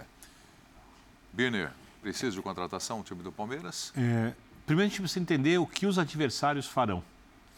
Se o Flamengo evoluir coletivamente, com mais ideias de jogo, mais tipos de futebol, com adaptações aos seus jogadores, e se os jogadores renderem o que podem, o Flamengo, o Palmeiras precisa de jogadores para competir. Nos pontos corridos, né? Mata-mata é tudo muito, muito ajuste aqui, ali, específico, né? Então, se o Flamengo tiver uma evolução tática, sim. Tem que ver também o que os clubes que têm S A Fs, que têm alguma capacidade de investimento, não acho que vão montar times no nível do Palmeiras, do Flamengo, e até no elenco que o Atlético deve ter na próxima temporada, com inauguração de estádio, não dá para saber isso ainda. É, mas esses times vão ser mais competitivos e a tendência no que vem é de um Campeonato Brasileiro muito mais difícil, porque o Campeonato Brasileiro você conquista rodada após rodada. E hoje a diferença do Palmeiras, até quando o Palmeiras perde jogadores e quando o Palmeiras não consegue fazer uma atuação no seu melhor nível, como foram as atuações, por exemplo, em boa parte do ano, no primeiro semestre, contra o Chelsea, que o Palmeiras jogou muito bem, o Palmeiras joga o suficiente para vencer quase todos esses adversários. E como o Palmeiras, taticamente, mentalmente, é uma equipe que a gente tem que aplaudir demais, o Palmeiras acaba conseguindo o resultado. Se ele quer ter um elenco, repito, para brigar com o Flamengo, se o Flamengo conseguir tirar o potencial todo do seu elenco, o Palmeiras precisa contratar alguém para o lugar do Scarpa, sem a menor dúvida. É... E acho que algum jogador de alto nível do meio campo para frente também. Eu acho que alguns jogadores do Palmeiras vão crescer. Flaco Lopes, para mim, por exemplo, é um jogador que vai render mais na próxima temporada. Eu conversava outro dia com o Renato Rodrigues, nosso comentarista, é um cara que conhece futebol, que comenta o Campeonato Argentino. O Flaco é muito bem no Campeonato Argentino. Eu acho que ele tem vinte e um anos, né? Um jogador muito jovem, enfim. É... Dá para imaginar que ele vai ter uma temporada muito melhor. Dá para imaginar também, fazendo uma, tentando projetar um pouquinho mais, é, o cara que mais patina desses que vieram, acho que são, acho que são dois caras. Um é o Navarro, outro é o Atuesta. Sim. Pro Navarro você tem o Endrick, para, digamos assim, fazer uma, entre aspas, brincadeira, uma bela de uma aposta que, que no estadual pode ajudar a se transformar no, numa vitória, de uma coisa real para a temporada. O Atuesta, o Abel acredita.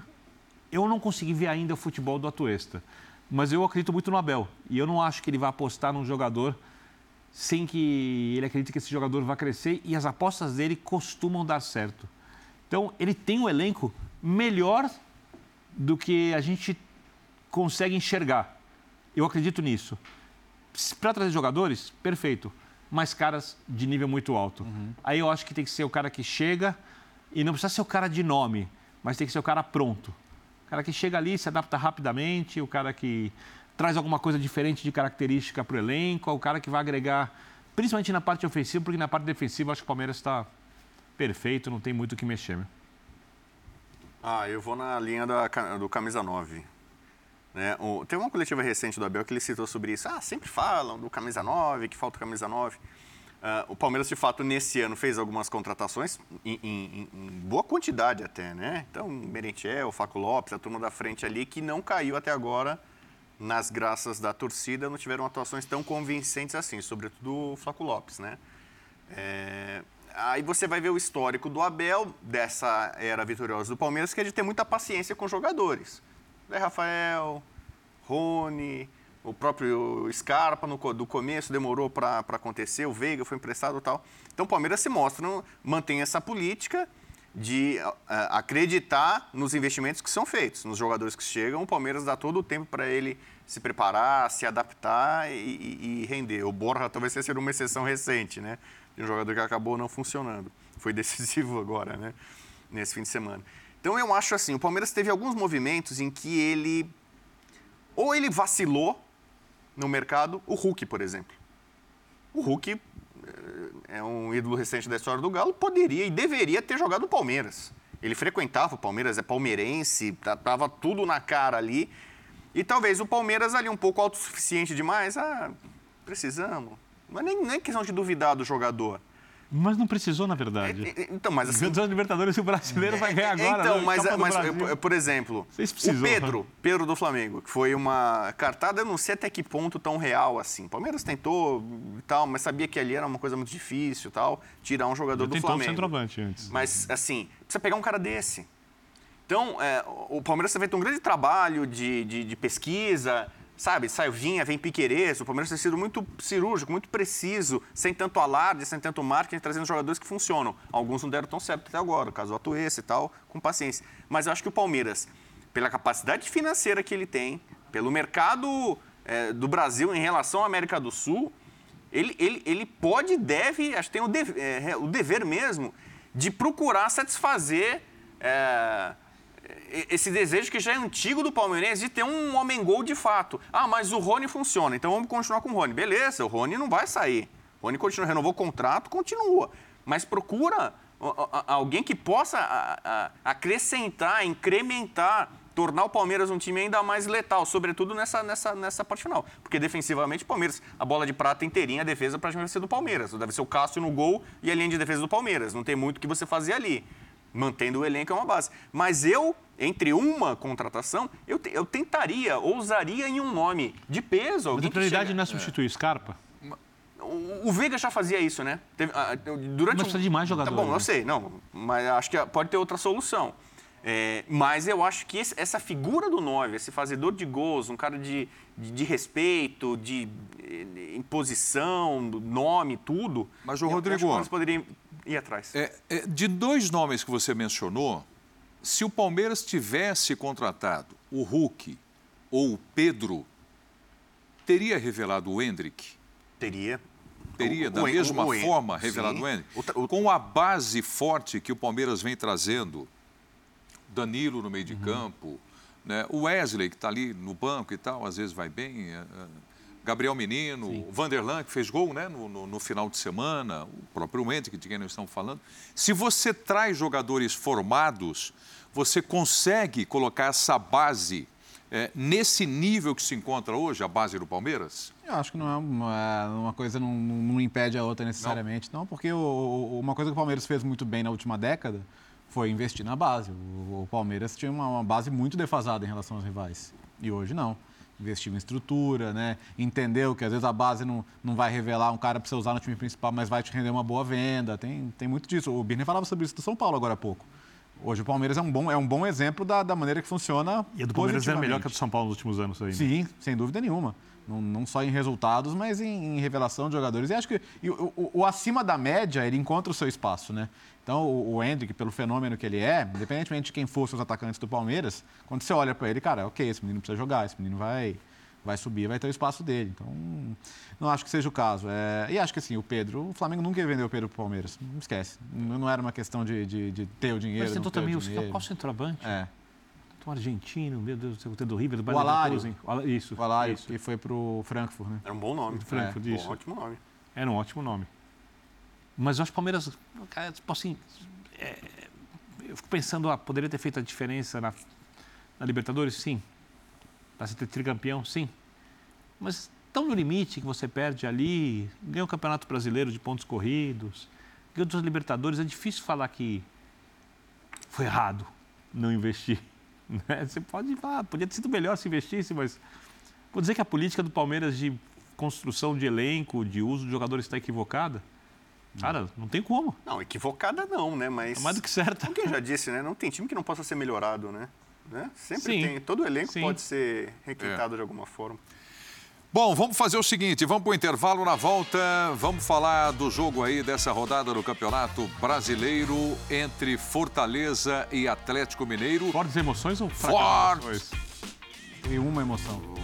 Uma defesaça, uma defesaça. E vamos falar também dessa briga por vaga na Conmebol Libertadores tá da América de dois mil e vinte e três. Continue com a gente, o intervalo é rapidinho e voltaremos com Linha de Passe. Até já.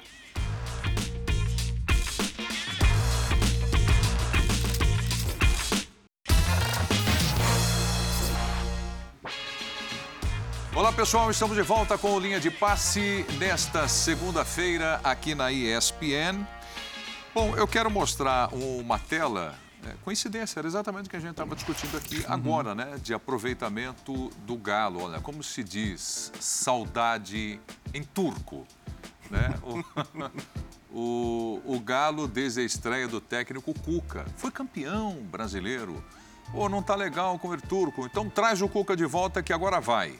dezesseis jogos, quatro vitórias, seis empates e seis derrotas, só trinta e sete vírgula cinco por cento de aproveitamento. treze gols marcados... É muito pouco. E quinze gols sofridos, é muito gol sofrido. É, os quinze acho que até vai, Pedro. zero vírgula noventa e três por jogo, Biener. O, o Bubu lembrou agora aqui, são três jogos já sem marcar, né? Ceará, Flamengo e, e, hoje e Fortaleza, zero a zero. E... E com, com um nível criativo baixíssimo também. E, e hoje, assim, para entender a escalação inicial com, com Ademir, Sacha e Rubens e Zaratio e, e no banco Keno, Nacho e, e Pavão e companhia limitada, eu tive uma certa dificuldade de, de compreender. Tanto que no segundo tempo, quando tem as alterações, o time não dá espetáculo, mas melhora um pouco em termos de, de criação de chances, de, de se apresentar dentro da área pelo menos. É, para quem perdeu pro começo do programa, o que me chamou a atenção foi, foi um Fortaleza tão tímido, né? O Fortaleza aceitou praticamente nos noventa minutos essa posição de, de esperar, é, chamar o Atlético pro seu campo para tentar ter o contra-ataque, mas também não teve. Então, você tá vendo aí uma, uma boa chance no segundo tempo que o... No primeiro tempo ainda que o Everson defendeu. Essa é a primeira, né, finalização do é, Fortaleza, né? As quatro primeiras foram no lugar. E... Mas o jogo foi fraco de maneira geral, né? E... De, de um jogo de candidatos a Libertadores... Acho que vai muito na direção do que o Biener, do que o Bubu falou no começo. Quer dizer, hoje você tem, você tem uma briga por Libertadores que é uma briga dos times que são absolutamente medianos hoje. Todas as temporadas. É. Sendo assim. Então, Papa, todo é. mundo... Qual time está fazendo mais força para não ir à Libertadores? Porque são vagas demais, né? E mas, esse jogo mas foi, hoje foi... um foi... jogo, de fato, bastante decepcionante. E, e a, a, agora, a matemática, o Atlético pega o Juventude agora e o, e o Furacão pega o Palmeiras com o time reserva. Então, o normal... Se não der nenhum resultado absurdo na rodada, é o Atlético alcançar o Furacão e, e chegar possivelmente ao sexto lugar. Mas depois, mas depois pega o São Paulo no Morumbi semana que vem, já na terça-feira, num, num confronto direto. E, e com esse nível de jogo que o Atlético demonstra em todo o segundo turno, o Atlético alugou o sétimo lugar, né? Tá quase pegando de uso o campeão. A defesa que nós falamos ali, ó. Foi o Fernando Miguel, que foi a jogada do Pavão. Então, assim, hoje, hoje, hoje foi muito difícil entender as escolhas do Cuca no começo. E aí fica aquela coisa, não, mexeu bem, mas sim, mas... colocou os caras que... A, a, a maneira que ele usa o Nacho, por exemplo, é uma coisa que eu nunca consegui entender. Ano passado, assim, fez sentido ele sair do time, porque tinha o Diego Costa, e você tinha outras possibilidades e tal. Mas hoje, e ainda mais sem o Hulk, o Nacho talvez seja o jogador mais decisivo que o Atlético tem. Então, eu tenho muita dificuldade de entender que ele não comece um jogo ou que ele passe algum jogo fora de campo. Cara. É que ano passado o Nacho estava jogando... pela esquerda, e ali ele sofria bastante, é. né? Nacho é um jogador muito inteligente. É o cara que você coloca ali, ele vai achar o espaço para receber a bola, a construção, vai fazer a junção. O turco, Mohamed, fazia todo o jogo do Atlético em torno uhum. do Nacho, né? Talvez a grande mudança do ano passado para esse ano foi que o jogo passou a girar em torno do Nacho. E o Hulk, ano passado, muitas vezes, jogava por dentro, quando o Diego atuava principalmente, né? Na função que seria mais... interessante para o Nacho. E aí tinha um outro detalhe também. O Zaratio, na direita, na mesma linha, ali atrás do centroavante, estava jogando demais ano passado. Sim. E aí ele precisava de um cara da esquerda de velocidade. Um Keno, um cara de escape, né? Ali um cara para ir... Quando você não tem o cara de escape funcionando de velocidade, você não tem o Hulk em campo, você não tem o Zaratio na melhor fase... O Zaratio ficou afastado com uma lesão e, e, e voltou e, no, no ritmo. E, e ninguém no Atlético está jogando no melhor nível possível. Isso tem que passar também pelos técnicos. No caso, pelo técnico atual. Porque se você tem dois, três jogadores atuando um pouco abaixo, quando você tem o time inteiro jogando menos, ou você tem um problema físico muito sério e não tem a menor lógica o Atlético ter problema físico. O Atlético foi eliminado. O Hulk e o Arana, né? É. São dois jogadores que, para a temporada passada, foram... Mas não para jogar esse futebol. Não, eu sei. É... Eu concordo plenamente. Sobre o Nacho, assim... Me o para... Arana já estava no nível ruim, o time do Atlético. É, o Arana também caiu de produção, né? Nesse universo do Galo que as coisas não estavam funcionando como na temporada passada. Só que o Nacho, por exemplo, temporada passada, a gente faz aquela previsão do brasileiro, eu postei Galo campeão, Nacho o melhor jogador da competição. E, e na, na reta final ele perdeu espaço. Não sei o quanto que o Cuca não, não, não morre de amores por ele, ele acabou indo pro banco, estava reserva e tal. É, o Turco teve esse momento de resgate, de, de, de olha, enxergar o Nath como um talento, o time pode rodar em torno dele e tal. O Cuca não vê dessa forma. Então, é, o, Cuca, o Cuca é uma figura muito imprevisível, né? Pro bem e pro mal, né? Uhum. É, quando você não espera, ele, ele consegue fazer trabalhos espetaculares. Resgata o time, né? É. E, e quando você espera, ele pede demissão, sai, anuncia a saída, é, troca peças que você não entende e tal. E, e, e não sei se ele não consegue se expressar bem ou deixar bem claro, né, para o clube que ele está, para a torcida que ele defende, exatamente qual, qual que é o movimento dele, qual que é a ideia dele.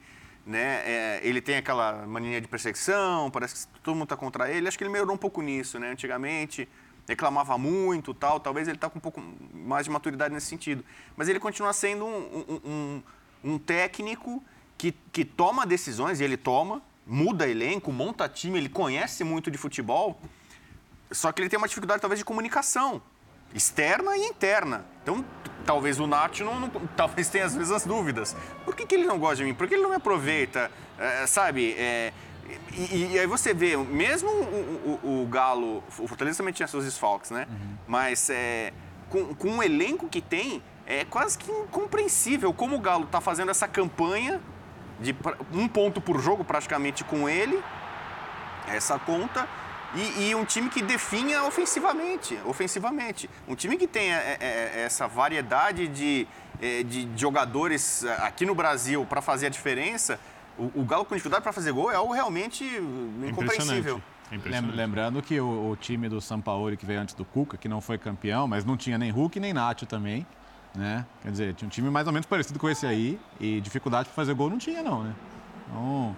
É, eu acho uma situação muito delicada. Eu, eu já falei aqui que eu repensaria o dois mil e vinte e três. O Atlético tem muita confiança de que o Cuca ficando, o ano que vem é outra coisa, os jogadores melhoram, o trabalho engrena. Pode por, ser. Porque já aconteceu outras vezes.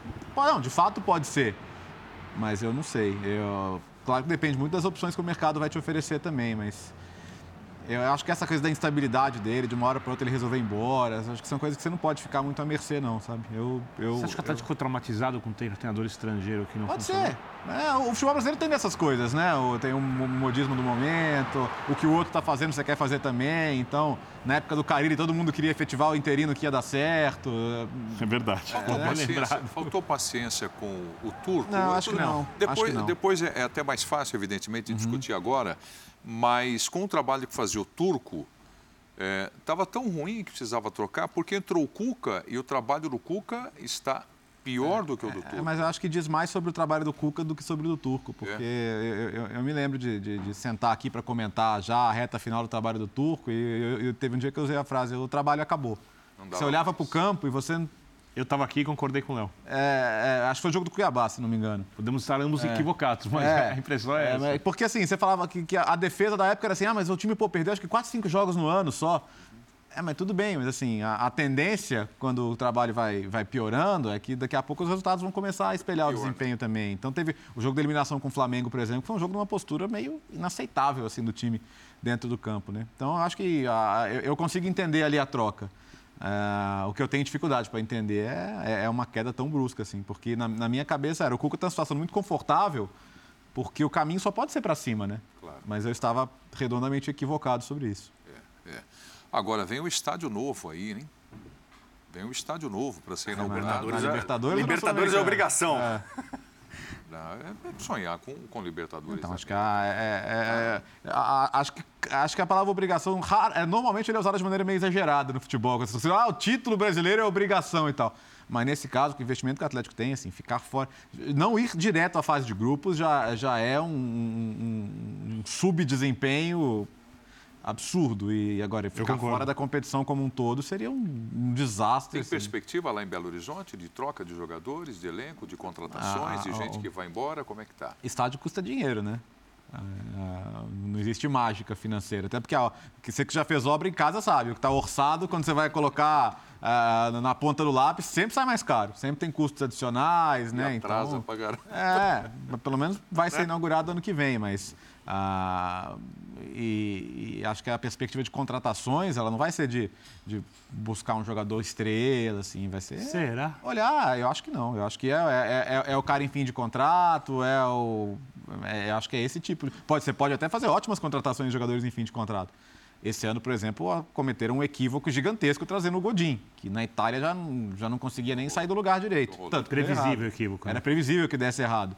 Então isso me chamou a atenção, assim, a direção de futebol do Atlético esse ano cometeu seus equívocos. Foi mal. Né? Ainda deu uma sorte do Júnior Alonso voltar da, do, da, da Rússia por causa da guerra, porque senão teria sido ainda mais desesperador. E no meio do ano veio o Jamerson, Jamerson. Que, tem, que tem até jogado bem.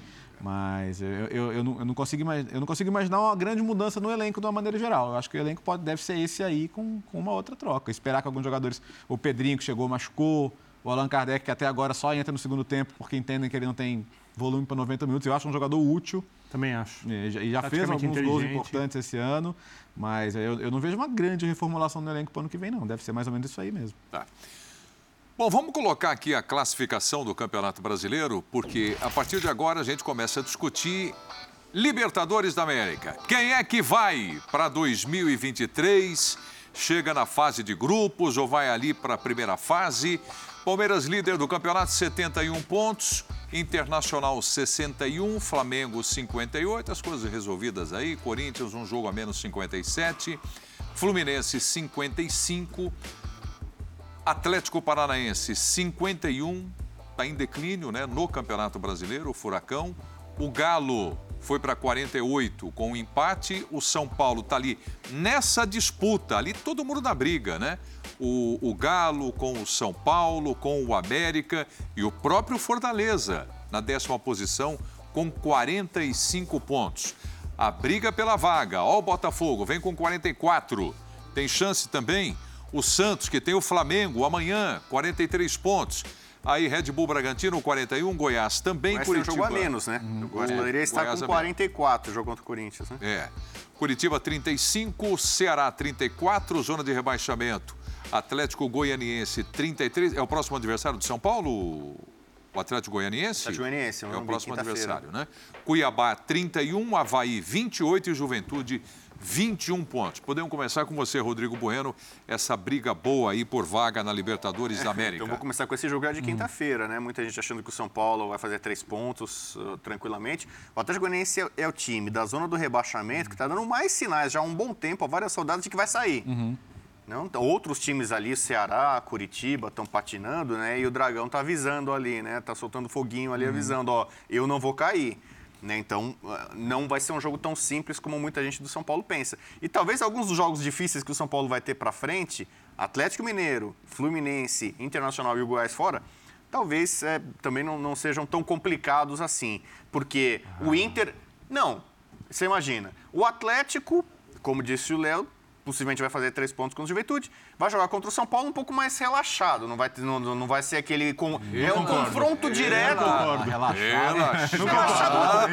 Mas assim, eu, eu acho... Vai entrar mais motivado. O at... É ao contrário. Então, motivado. O Atlético Goianiense, para mim, vai jogar contra o São Paulo no Morumbi mais motivado do que o Atlético Mineiro. Porque tá jogando a vida, a permanência. Acha? Não é, o Atlético Mineiro é muito mais time que o Atlético Goianiense, mas isso eu quero dizer. O Inter, possivelmente, já vai chegar contra o hum. São Paulo numa situação de vice-campeonato garantido. Então, não ah, vai, vai jogar desmobilizado? Não. Mas talvez esses jogos... O Fluminense, o São Paulo vai pegar no Rio de Janeiro. O Fluminense já, possivelmente, matematicamente classificado para Libertadores. Isso eu quero dizer. O nome eu vou dizer do... uma coisa inédita para você. Hum. Inédita. Eu discordo de você. É inédito. E, e, eu, eu, eu, é inédito. Eu, eu acho que a visão do Bubu tá, digamos assim, muito otimista, do ponto de vista São Paulino, do Morumbi, assim, porque Fluminense do Diniz, pedreira. Inter do Mano, pedreira. Galo. Atlético depois de vencer. Galo. Pedreira. Atlético Goianiense eu concordo. Ah, então, pedreira, concordo. Tá pedreira. E termina com o Goiás. Eu vou te falar, eu vou te falar que a tabela do São Paulo é, é muito indigesta. Mu muito pragmaticamente, é. para esses times, é melhor o Flamengo ganhar a Libertadores do que o Furacão já garantir e tirar um dessa briga aí, né? Porque é, aí tanto né? faz a posição do Furacão, né? Se ele tiver classificado para a próxima Libertadores. Pois é. Mas se ele volta sem o título, e aí, de novo, a, a, o normal Não, é perder amanhã. Melhor Flamengo ganhe? Sim, porque aí o Atlético Paranaense está na briga pela vaga, é um, é um time a mais brigando pela vaga. Senão, se o Furacão já tiver com a vaga, meu amigo, é uma vaga a menos ali pra você brigar. O Furacão, na última rodada, tem o Botafogo. É, o Flamengo pode ser um, é, também. Pode ser um confronto direto interessantíssimo na última rodada. Furacão e Botafogo. A tabela do Furacão não é assim. Então, então, é, então. Faz assim, coloca pra gente aí os jogos que nós teremos Vamos pela lá. frente aí. São, pô, mas não tem moleza. Não tem moleza. Olha aqui, ó. Vamos lá, trigésima quarta, quinta e sexta rodada. São as próximas três que a gente vai discutir. Atlético Paranaense, Palmeiras, amanhã, o Goiás e o Internacional. Só pedreira. O Galo Juventude, lanterna. São Paulo, terça ou quarta-feira no Morumbi? Terça-feira, dia primeiro. Terça-feira no Morumbi e Botafogo. Não é fácil, mas é uma tabela acessível. Era difícil. É. Sim. Confronto mas... direto contra o Botafogo mas, também. Fácil, e, e o Botafogo é um dos melhores visitantes do campeonato, é. Tem que lembrar isso. É. São Paulo Futebol Clube. Atlético Goianiense foi adversário da Sul-Americana. Galo e Fluminense. Parada duríssima. Dura, tabela dura. O América, Goiás Internacional é o Red Bull Bragantino.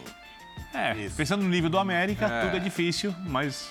Fortaleza, tá chegando, tá, ainda tá, Curitiba, ainda tá Palmeiras... Deve ser o jogo do título. Palmeiras Fortaleza deve ser o jogo do título do Palmeiras. Na semana que vem, na quarta-feira. Difícil, porém, há outras mais difíceis. É. Tá, tá duro pro Fortaleza? Também tá, hein? Ah. Curitiba mais lá embaixo, atrás do Guarani. O, o Coxa é, é o pior visitante, né? Não ganha de ninguém fora, mas uhum. em casa é, complicou, por exemplo, o Inter. Mas Botafogo, o jogo é em Fortaleza. É. Red Bull Bragantino, Cuiabá e o Galo. É a mais acessível até agora. A do jogo. Botafogo? Fora o jogo com o Atlético, a gente não sabe quanto Atlético vai estar, os jogos contra o Bragantino e Cuiabá. É. Jogo fácil não tem, mas são jogos é. Mais acessíveis, por exemplo, que as tabelas do Atlético Paranaense, a tabela do o São Santos, Paulo. O Santos, que tem o Flamengo, que a gente discutiu aqui, que time Sim. que vai jogar, tem alguns titulares. Atlético Goianiense, o Avaí lá na trigésima sexta rodada, acho que não vai ser um adversário difícil. Né? É, o Avaí vai, vai cair. É. O Avaí vai cair. Né? Avaí, a certeza que a gente tem é que o Juventude cai e o Avaí também. Isso não tem muito como mudar. Quem está mais complicado ali? O São Paulo, o Rodrigo Bueno não entendeu bem assim. Não, não eu, eu já tá, eu tá concordei vendo? Com o Birna já. O jogo de quinta-feira contra o São Paulo não é nenhuma certeza de vitória. É, é um jogo bem complicado. É. O que eu quero dizer é que esses confrontos grandes, gigantes, que o São Paulo tem na reta final, Atlético Mineiro, Fluminense e Inter, os três, eu imagino, já estarão é, praticamente garantidos na Libertadores. Encaminhados para isso. Então... Não quer dizer que vão facilitar para o São Paulo, que vão mandar time reserva, time misto alternativo. Mas talvez o grau de mobilização desse, desses times, né, o interesse competitivo e tal, não seja tão grande quanto, por exemplo, vai ser, eu acho, que do Atlético Goianiense nessa quinta-feira. Isso que eu quis dizer. Vocês estão levando em consideração a ascensão do Botafogo? Claro, e temos que levar. Hoje ele está ele tá, ele tá a três pontos do oitavo. É um dos melhores visitantes do campeonato, então isso numa reta final, quer dizer, o Botafogo na, na, na antepenúltima rodada, a gente viu, ele pega o Galo no Mineirão. Hoje é perfeitamente plausível o Botafogo ir lá achando que dá para buscar resultado, porque é um, é um ótimo visitante. Então, de novo, na, na, na condição de visitante, mais uma vez, conseguiu é, resultado, enfim, acho que temos sim que considerar o Botafogo e já que falamos tanto do trabalho do Vitor Pereira, temos que exaltar muito o trabalho do Luiz Castro também, né? Porque a partir do momento que começou a ter as peças para trabalhar, porque trabalhar sem peças não existe, né? E foi o que se adaptou. Depois de aquela pancada do Palmeiras, é. Foi pegar o São Paulo, recuou, jogou Sim. no contra-ataque, surpreendeu o Rogério e desde então o Botafogo... É de novo, assim, é, é, o perigo é criar a expectativa e ela virar a frustração. Porque o John Textor avisou lá atrás, é o ano para ficar na primeira divisão. E acho que a mentalidade ainda é essa. Vai, já, já ficou, né? Acho que o torcedor pode ficar tranquilo em relação a isso. Mas se permite sonhar mais alto, mas seria é, queimar uma etapa até já estar na Libertadores, o que ninguém vai recusar, evidentemente, né? mas, mas seria alcançar algo ainda não previsto. Né? Você sabe que eu estou olhando aqui para a classificação, depois se o Dimas quiser colocar a classificação de novo também, mas eu vou falar aqui. A, a maior diferença que tem, né? Geralmente quando você chega nesse período assim do campeonato, você tem lá, quando não desgarra, né, o primeiro colocado, uhum. você tem dois pontos, um ponto, dois pontos, um ponto, um Sim. ponto, um ponto de diferença de uma posição para outra. E a maior diferença que tem aqui é do quinto para o sexto colocado. São quatro pontos de diferença, é. Né? É, é uma diferença... É, curiosa e difícil de se tirar. Cinco rodadas faltando apenas, né? Exatamente. Difícil de você tirar da quinta para a sexta posição. Isso me chamou a atenção, porque quando o Rodrigo falou, não, mas vai chegar um momento ali que você já tem time já classificado e tal. Eu estou até achando que essa briga vai até a última rodada. Olha ali, ó. Obrigado, Dimas. Está ali, ó. Hum. Olha ali, ó. Demais. Corinthians e Fluminense agora, né? É. A briga pelo G quatro, que na verdade pouco interessa, que os cinco primeiros vão... para a fase de Exato. Forma direta, né? Olha lá, Fluminense para o Atlético Paranaense, ó. São quatro pontos claro, de diferença. É um jogo difícil com o Corinthians agora nessa rodada, não né? É? É. A, a questão é que, assim, para o Galo já são sete pontos. Para o Furacão, eu acho mais fácil o Furacão ser puxado para a briga de baixo do que entrar na briga de cima, tá? É, considerando que ele, que ele não ganha a Libertadores e aí ele, ele, ele não precisa se preocupar com isso. Né? Porque, de novo, amanhã, sei lá, eu vou ficar muito surpreso se o time reserva do Furacão conseguir arrancar pontos do Palmeiras. Então, o Furacão tá, ganhou em São Paulo, né? É verdade, mas, mas, mas ainda assim, é, eu, acho, eu acho que a, a chance do Galo pegar o Furacão nessa rodada ela é de razoável pra, pra boa, entendeu? Então é mais difícil o Furacão pensar em subir pra quinto do que pensar em segurar o sexto. É, e o, o torcedor do, furca, do Furacão, ele tá ansioso e com duas preocupações. Se não vencer o Flamengo... O que é que vai acontecer uhum. com o time no restante do Campeonato Brasileiro? Se ele vai conseguir a vaga da Libertadores da América da próxima temporada. É difícil vai. imaginar que ele vai ficar abaixo da oitava posição. Por quê, hein? Porque são seis pontos para o América, faltando cinco jogos. Difícil também. quinze pontos? Um talvez ele sacrifique amanhã difícil. Contra o Palmeiras, né? Difícil. Tem um detalhe que é importante, que o Campeonato Brasileiro ainda... Né, dá a vitória como principal critério de desempate, né? Sim. Então você vê, por exemplo, o América nesse quesito, dessa, desse bolo aí, é o que tem mais vitórias, ele tem treze, né? O, o Furacão já está num outro nível ali, quatorze, mas desse, desse bolinho da turma ali de quarenta e poucos, o, o América incrivelmente tem treze vitórias. É. O, o São Paulo está acima, mas o São Paulo só tem onze vitórias, o São Paulo empatou muito. Então se o São Paulo terminar empatado em pontos com qualquer... É, time daqui, o São Paulo vai levar desvantagem. O saldo de gols que antigamente era o critério, o São Paulo tem onze e o América menos três. Então, mas no Brasil o, o número de vitórias é, é o preponderante. E né? acho então... mais justo o número de vitórias que o saldo de gols, tá? É, pra ser claro. Eu, eu não sou muito fã do número de vitórias, é uma coisa muito ah, tradicional saldo nossa de gols, aqui do pode Brasil. Acontecer alguma coisa aí, de uma mas... goleada. O futebol brasileiro ah, sempre acho bom. É uma enorme chance, né? Como tá tudo muito próximo, tá tudo de times terminarem empatados em pontos. Hum. E aí... Esse critério de desempate pode ser decisivo. Deixa eu pensar uma outra coisa aqui na classificação do campeonato, é, já que é muito surpreendente a campanha que faz o Atlético depois da conquista do Campeonato Brasileiro, o hum. quanto brigou em Libertadores da América na temporada passada, essa temporada também. É, vocês não esperavam mais do Red Bull Bragantino? Sim. Ah, sim. É porque tem, tem, bom, tem bons jogadores, um trabalho longevo, acho é. que é uma oscilação natural. É, mas, mas eu acho que vale, assim, vale olhar para o projeto como algo de médio e longo prazo, sabe? Entender essas oscilações como naturais também. E o que, o que é mais fácil, né? Você tentar se recuperar com quem já está lá, com quem conhece, com quem já fez coisas boas. Chegou uma final internacional ano passado, por exemplo. Ou tentar começar de novo, o risco de dar errado. Então, acho que é um ano decepcionante, sim. Você estava na Libertadores esse ano, né? E, e fez alguns bons jogos. Mas, assim, eu acho que você tem que entender dentro do, dentro do modelo do projeto do Bragantino que isso pode acontecer. É, né? O projeto, eu concordo contigo, Léo, é. o projeto tem que continuar, não é um projeto que se discute, talvez fazer algum ajuste, alguma coisa que tecnicamente se avalie como necessário. Uma das vantagens de você ter esse modelo de gestão é que não vai ser uma decisão política, vai ser uma decisão técnica, até se a decisão for equivocada. Mas é uma decepção. A grande decepção do futebol brasileiro na temporada é o Atlético Mineiro. Essa e, é a grande decepção. Não, mas disparado, assim. Assim, muito maior do que eu poderia cogitar. O Atlético era um time para estar disputando todos os títulos, era um time para jogar futebol num nível muito melhor, era um time para brigar nos pontos corridos lá em cima. O Atlético tem hoje vinte e três pontos a menos que o Palmeiras. É, vinte e três pontos a menos que o Palmeiras. De... E o elenco das equipes não é um elenco de vinte e três pontos de diferença. Então, essa é a principal decepção. Né? É, o Atlético, por exemplo, tem menos saldo de gols que o São Paulo. O Atlético tem... Fez em trinta e três jogos, o Atlético marcou trinta e oito gols. É pouco para um uhum. time de poderio ofensivo muito grande. Sofreu então, trinta e três. Essa é a grande decepção para mim. Grande a segunda decepção é o Bragantino, só para completar o raciocínio. Porque o Bragantino tinha time para passar da primeira fase da Libertadores, chegou numa condição de passar.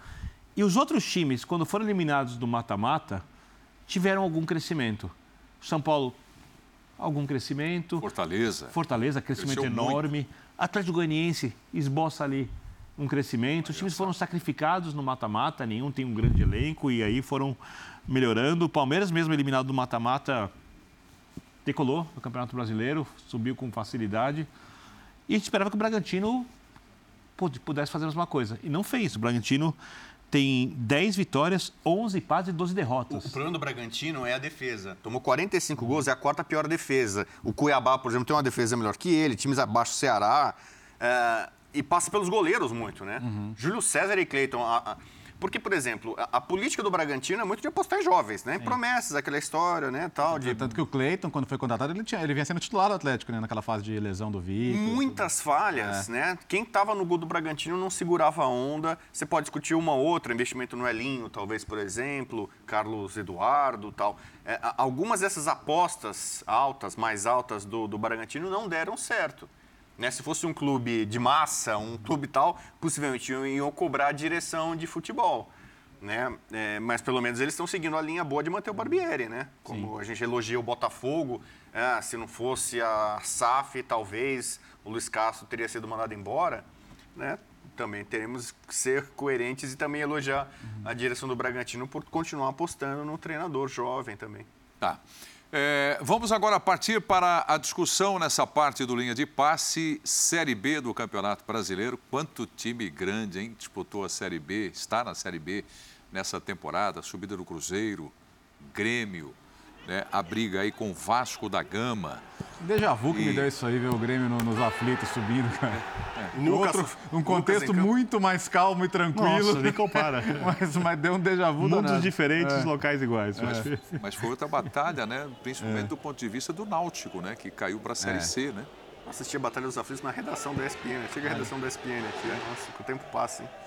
Escuta, esses elencos que, que estão aí no, no Grêmio e no Vasco da Gama, são suficientes para uma boa competição na Série A do Campeonato Brasileiro? Não. não. Nenhum dos dois? O, o, o, o, eu, vou, eu, vou, eu vou falar para você e você vai entender. O do Cruzeiro não é. E o Cruzeiro fez a Série B que fez. Então imagine se os outros que sofreram desse jeito são. Menos ainda, né? É, menos ainda. O nível é muito diferente, precisa de, de ajustes. E o, o, o Grêmio sobe... O Grêmio é aquele time que... Primeiro que não é a primeira vez. A primeira vez na Série B, você comemora, sobe, estamos resgatando aqui, é, né... Quando não é novidade, então você comemora aí, mas você comemora meio, meio sem, sem jeito, né? E tal, até constrangido. E acho que subir da maneira que o Grêmio subiu, fazendo um campeonato bem decepcionante, não tem nada que ser comemorado e tem muito que ser reformulado. E o Vasco, a torcida está levando para a Série A, né? Você olha os jogos do Vasco, assim, especialmente os jogos em São Januário. Isso. Se não é o ambiente que o torcedor está fazendo, se não é... É, é, é, não, e assim, ele entendeu que só a qualidade do time não ia dar. E a gente tem visto... O Vasco está ganhando jogos na marra, cara. Na marra, na marra, na marra, na marra, na marra. Esse foi mais um. É São Januário... Tem, tem uma imagem que é espetacular. Tá jogando. Que é, mostra a torcida cabeceando junto com o Fábio Gomes. Uma galera junto, assim, mostrando todo mundo na hora que a bola tá cruzando, os caras fazendo movimentos de cabeçada. Até virou, acho que o próprio Vasco postou. Pra bola entrar. Pra bola entrar, os caras Vai. fazendo a bola entrar junto. E a gente falou muito de, de, de, de torcidas fazendo bonito, né? E assim, a torcida do Vasco só, só merece... todo o reconhecimento e aplauso, porque eles estão carregando esse time para a Série A. É, é uma tremenda, uma paixão. É um time de muita torcida, né? É a quinta né? torcida do país. M- Hã? É a quinta maior torcida do país. É muita gente que, que ama o Vasco da Gama e chegando aí na Série A vai ser um grande barato. Agora, um grande barato com reforços, né? De acordo com os olhares de vocês aqui, para manutenção e para brigar na Série A. Né? Agora, é... o time do Grêmio, foi você que falou que, que financeiramente está bem, né, uhum. Rodrigo Bueno? O Grêmio caiu financeiramente bem, bem. né? Tanto que na, na, nessa administração do Romildo, estavam é, falando da, da compra definitiva da Arena, por exemplo, né? Para você ver como é que está o nível financeiro. O, a, a folha salarial do Grêmio supera dez milhões de reais. É a folha salarial mais cara da, da, da Série B e supera algumas das, das folhas da Série A, mesmo tendo... Né, feito uma limpa ali. E, e, por exemplo, o Douglas Costa, que foi um símbolo, né, de grande investimento, uhum. de grande jogador repatriado tal, é, e, e não teve sucesso na passagem, ele está cotado para estar tá, na próxima temporada. Pode voltar. Né? É uma das discussões. O Ferreirinha, que é um jogador muito valorizado, o Grêmio uhum. já teve propostas vultosas, e, e o Grêmio, assim como o Palmeiras, pode dizer não. Olha, não, não vou vender, por isso aqui eu não vendo. Só, só vou vender o Ferreirinha... por um valor altíssimo. Então, o Grêmio tem uma, uma situação que vários outros clubes do país, inclusive dos grandes, tradicionais, não têm. Então, é, o, o Grêmio, imagino que talvez não, não passe tanto susto assim. O Vasco, sim, precisa de uma reformulação total. Não dá para você voltar para a Série A, mais ou menos com o Nenê, quarentão, Mas e, e, dependendo disso. E a sete sete sete? Então, sete, aí sete, tem essa questão. Cruzeiro e Vasco e o Bahia, com a, a parceria com o Grupo City... é, prometem, né, para os seus torcedores de uma forma geral, é, elencos mais qualificados. Para brigar pelo título, agora vão, vão virar Chelsea, Paris Saint-Germain. É a coisa que o professor Calçado sempre fala, é. se tiver vinte S A Fs, quatro vão cair. É. Claro. Então, é. esse é um bom ponto, porque é. pelo nome, pela quantidade de clubes que agora estão mudando o seu modelo de administração, a promessa é de uma Série A muito disputada. Disputada talvez não tanto para o título, vamos, vamos continuar ali basicamente com os mesmos favoritos. Mas você não vai ter tanto, talvez você não tenha um Juventude, um Avaí desse ano. Qualquer rebaixamento vai ter é. muito impacto. Sim. É. Próximo ano. É. Qualquer rebaixamento vai ter muito impacto. P- pela tradição, pela história, pelo nome dos times e pelos investimentos, né? Por essas novas fases do Botafogo, do Cruzeiro, do Vasco, do é, Bahia. Nesse, nesse momento nós estamos aí, nós o campeonato está trocando Juventude com o Cruzeiro, né? Uhum. Avaí com o Grêmio, sim. né? E eu não vou falar dos outros ali, mas estão ah. ali, ó, Cuiabá, Atlético Goianiense. Sim, mas não, né? não, não, não dá pinta de ter um rebaixamento ilustríssimo, né? Como, é. como tivemos nos últimos anos. É. Você deve ter, depois de algum tempo, aí, todas as, as grandes camisas do futebol brasileiro juntas. Né? É, é. Porque dali para cima, ó, se você pegar... Só para fazer o recorte de, da realidade de hoje, aí para cima, permanecendo Ceará, Curitiba, Goiás, Bragantino, uhum. né? São os times mais modestos de investimento também. Mas aí, depois do Bragantino, aí começa, olha, Santos, Botafogo, Fortaleza, inserido ali, América, São Paulo, o Galo, Fluminense, Flamengo, Palmeiras, se juntando de novo com Cruzeiro, uh, Grêmio, Vasco, Bahia, quem sabe o Londrina, Londrina nunca mais, né? Mas vai ser uma briga boa. É, e a gente precisa entender que quando você tem uma S A F, você é obrigado a ter responsabilidade administrativa. Porque senão os donos da S A F vão, com o tempo, vão quebrar e aí vão ter que responder legalmente pela irresponsabilidade ou pela má gestão, seja como for, das suas finanças, coisa que os cartolas não precisam fazer no futebol brasileiro. Para a gente entender o tamanho do investimento, a gente precisa conhecer os projetos, porque é como uma empresa, a S A F é uma empresa. Então você pode investir agora pensando em aumentar o seu faturamento em X no final do ano, pode até aumentar a sua dívida.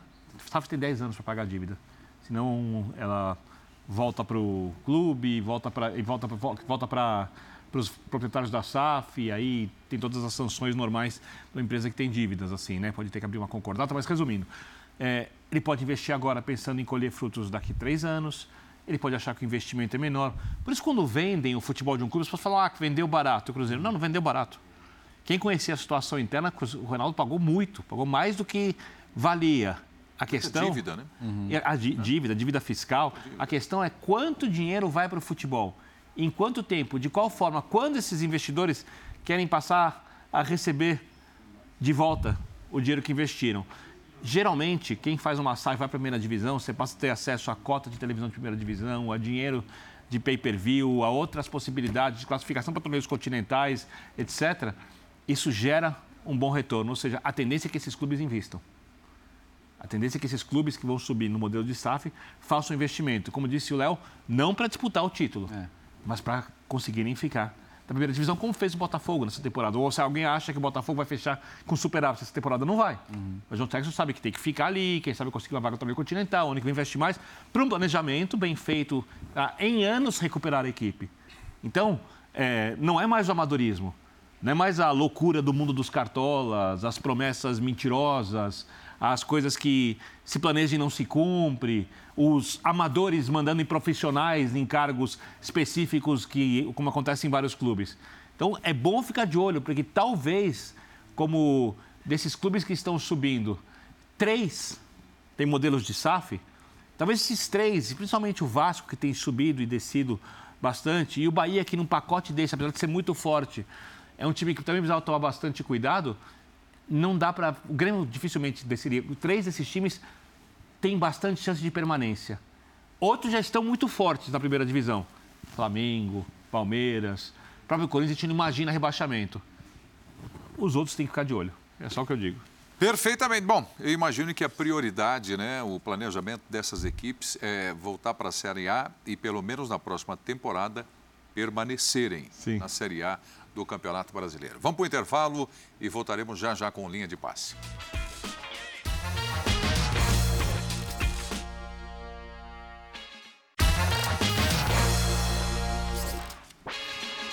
Bom, deixa eu lembrar que, olha, nesta terça-feira teremos o Linha de Passe a partir das onze e quarenta e cinco da noite.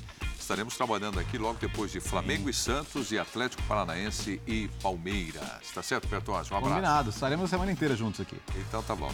Tem Linha de Passe todo dia. Abraço, Rodrigo Bueno. Abraço. Por favor, Biener. Valeu. Saúde e paz a todos. Ótima terça-feira. Maravilha. Muito Valeu, obrigado pela companhia. Tchau, pessoal. Até amanhã.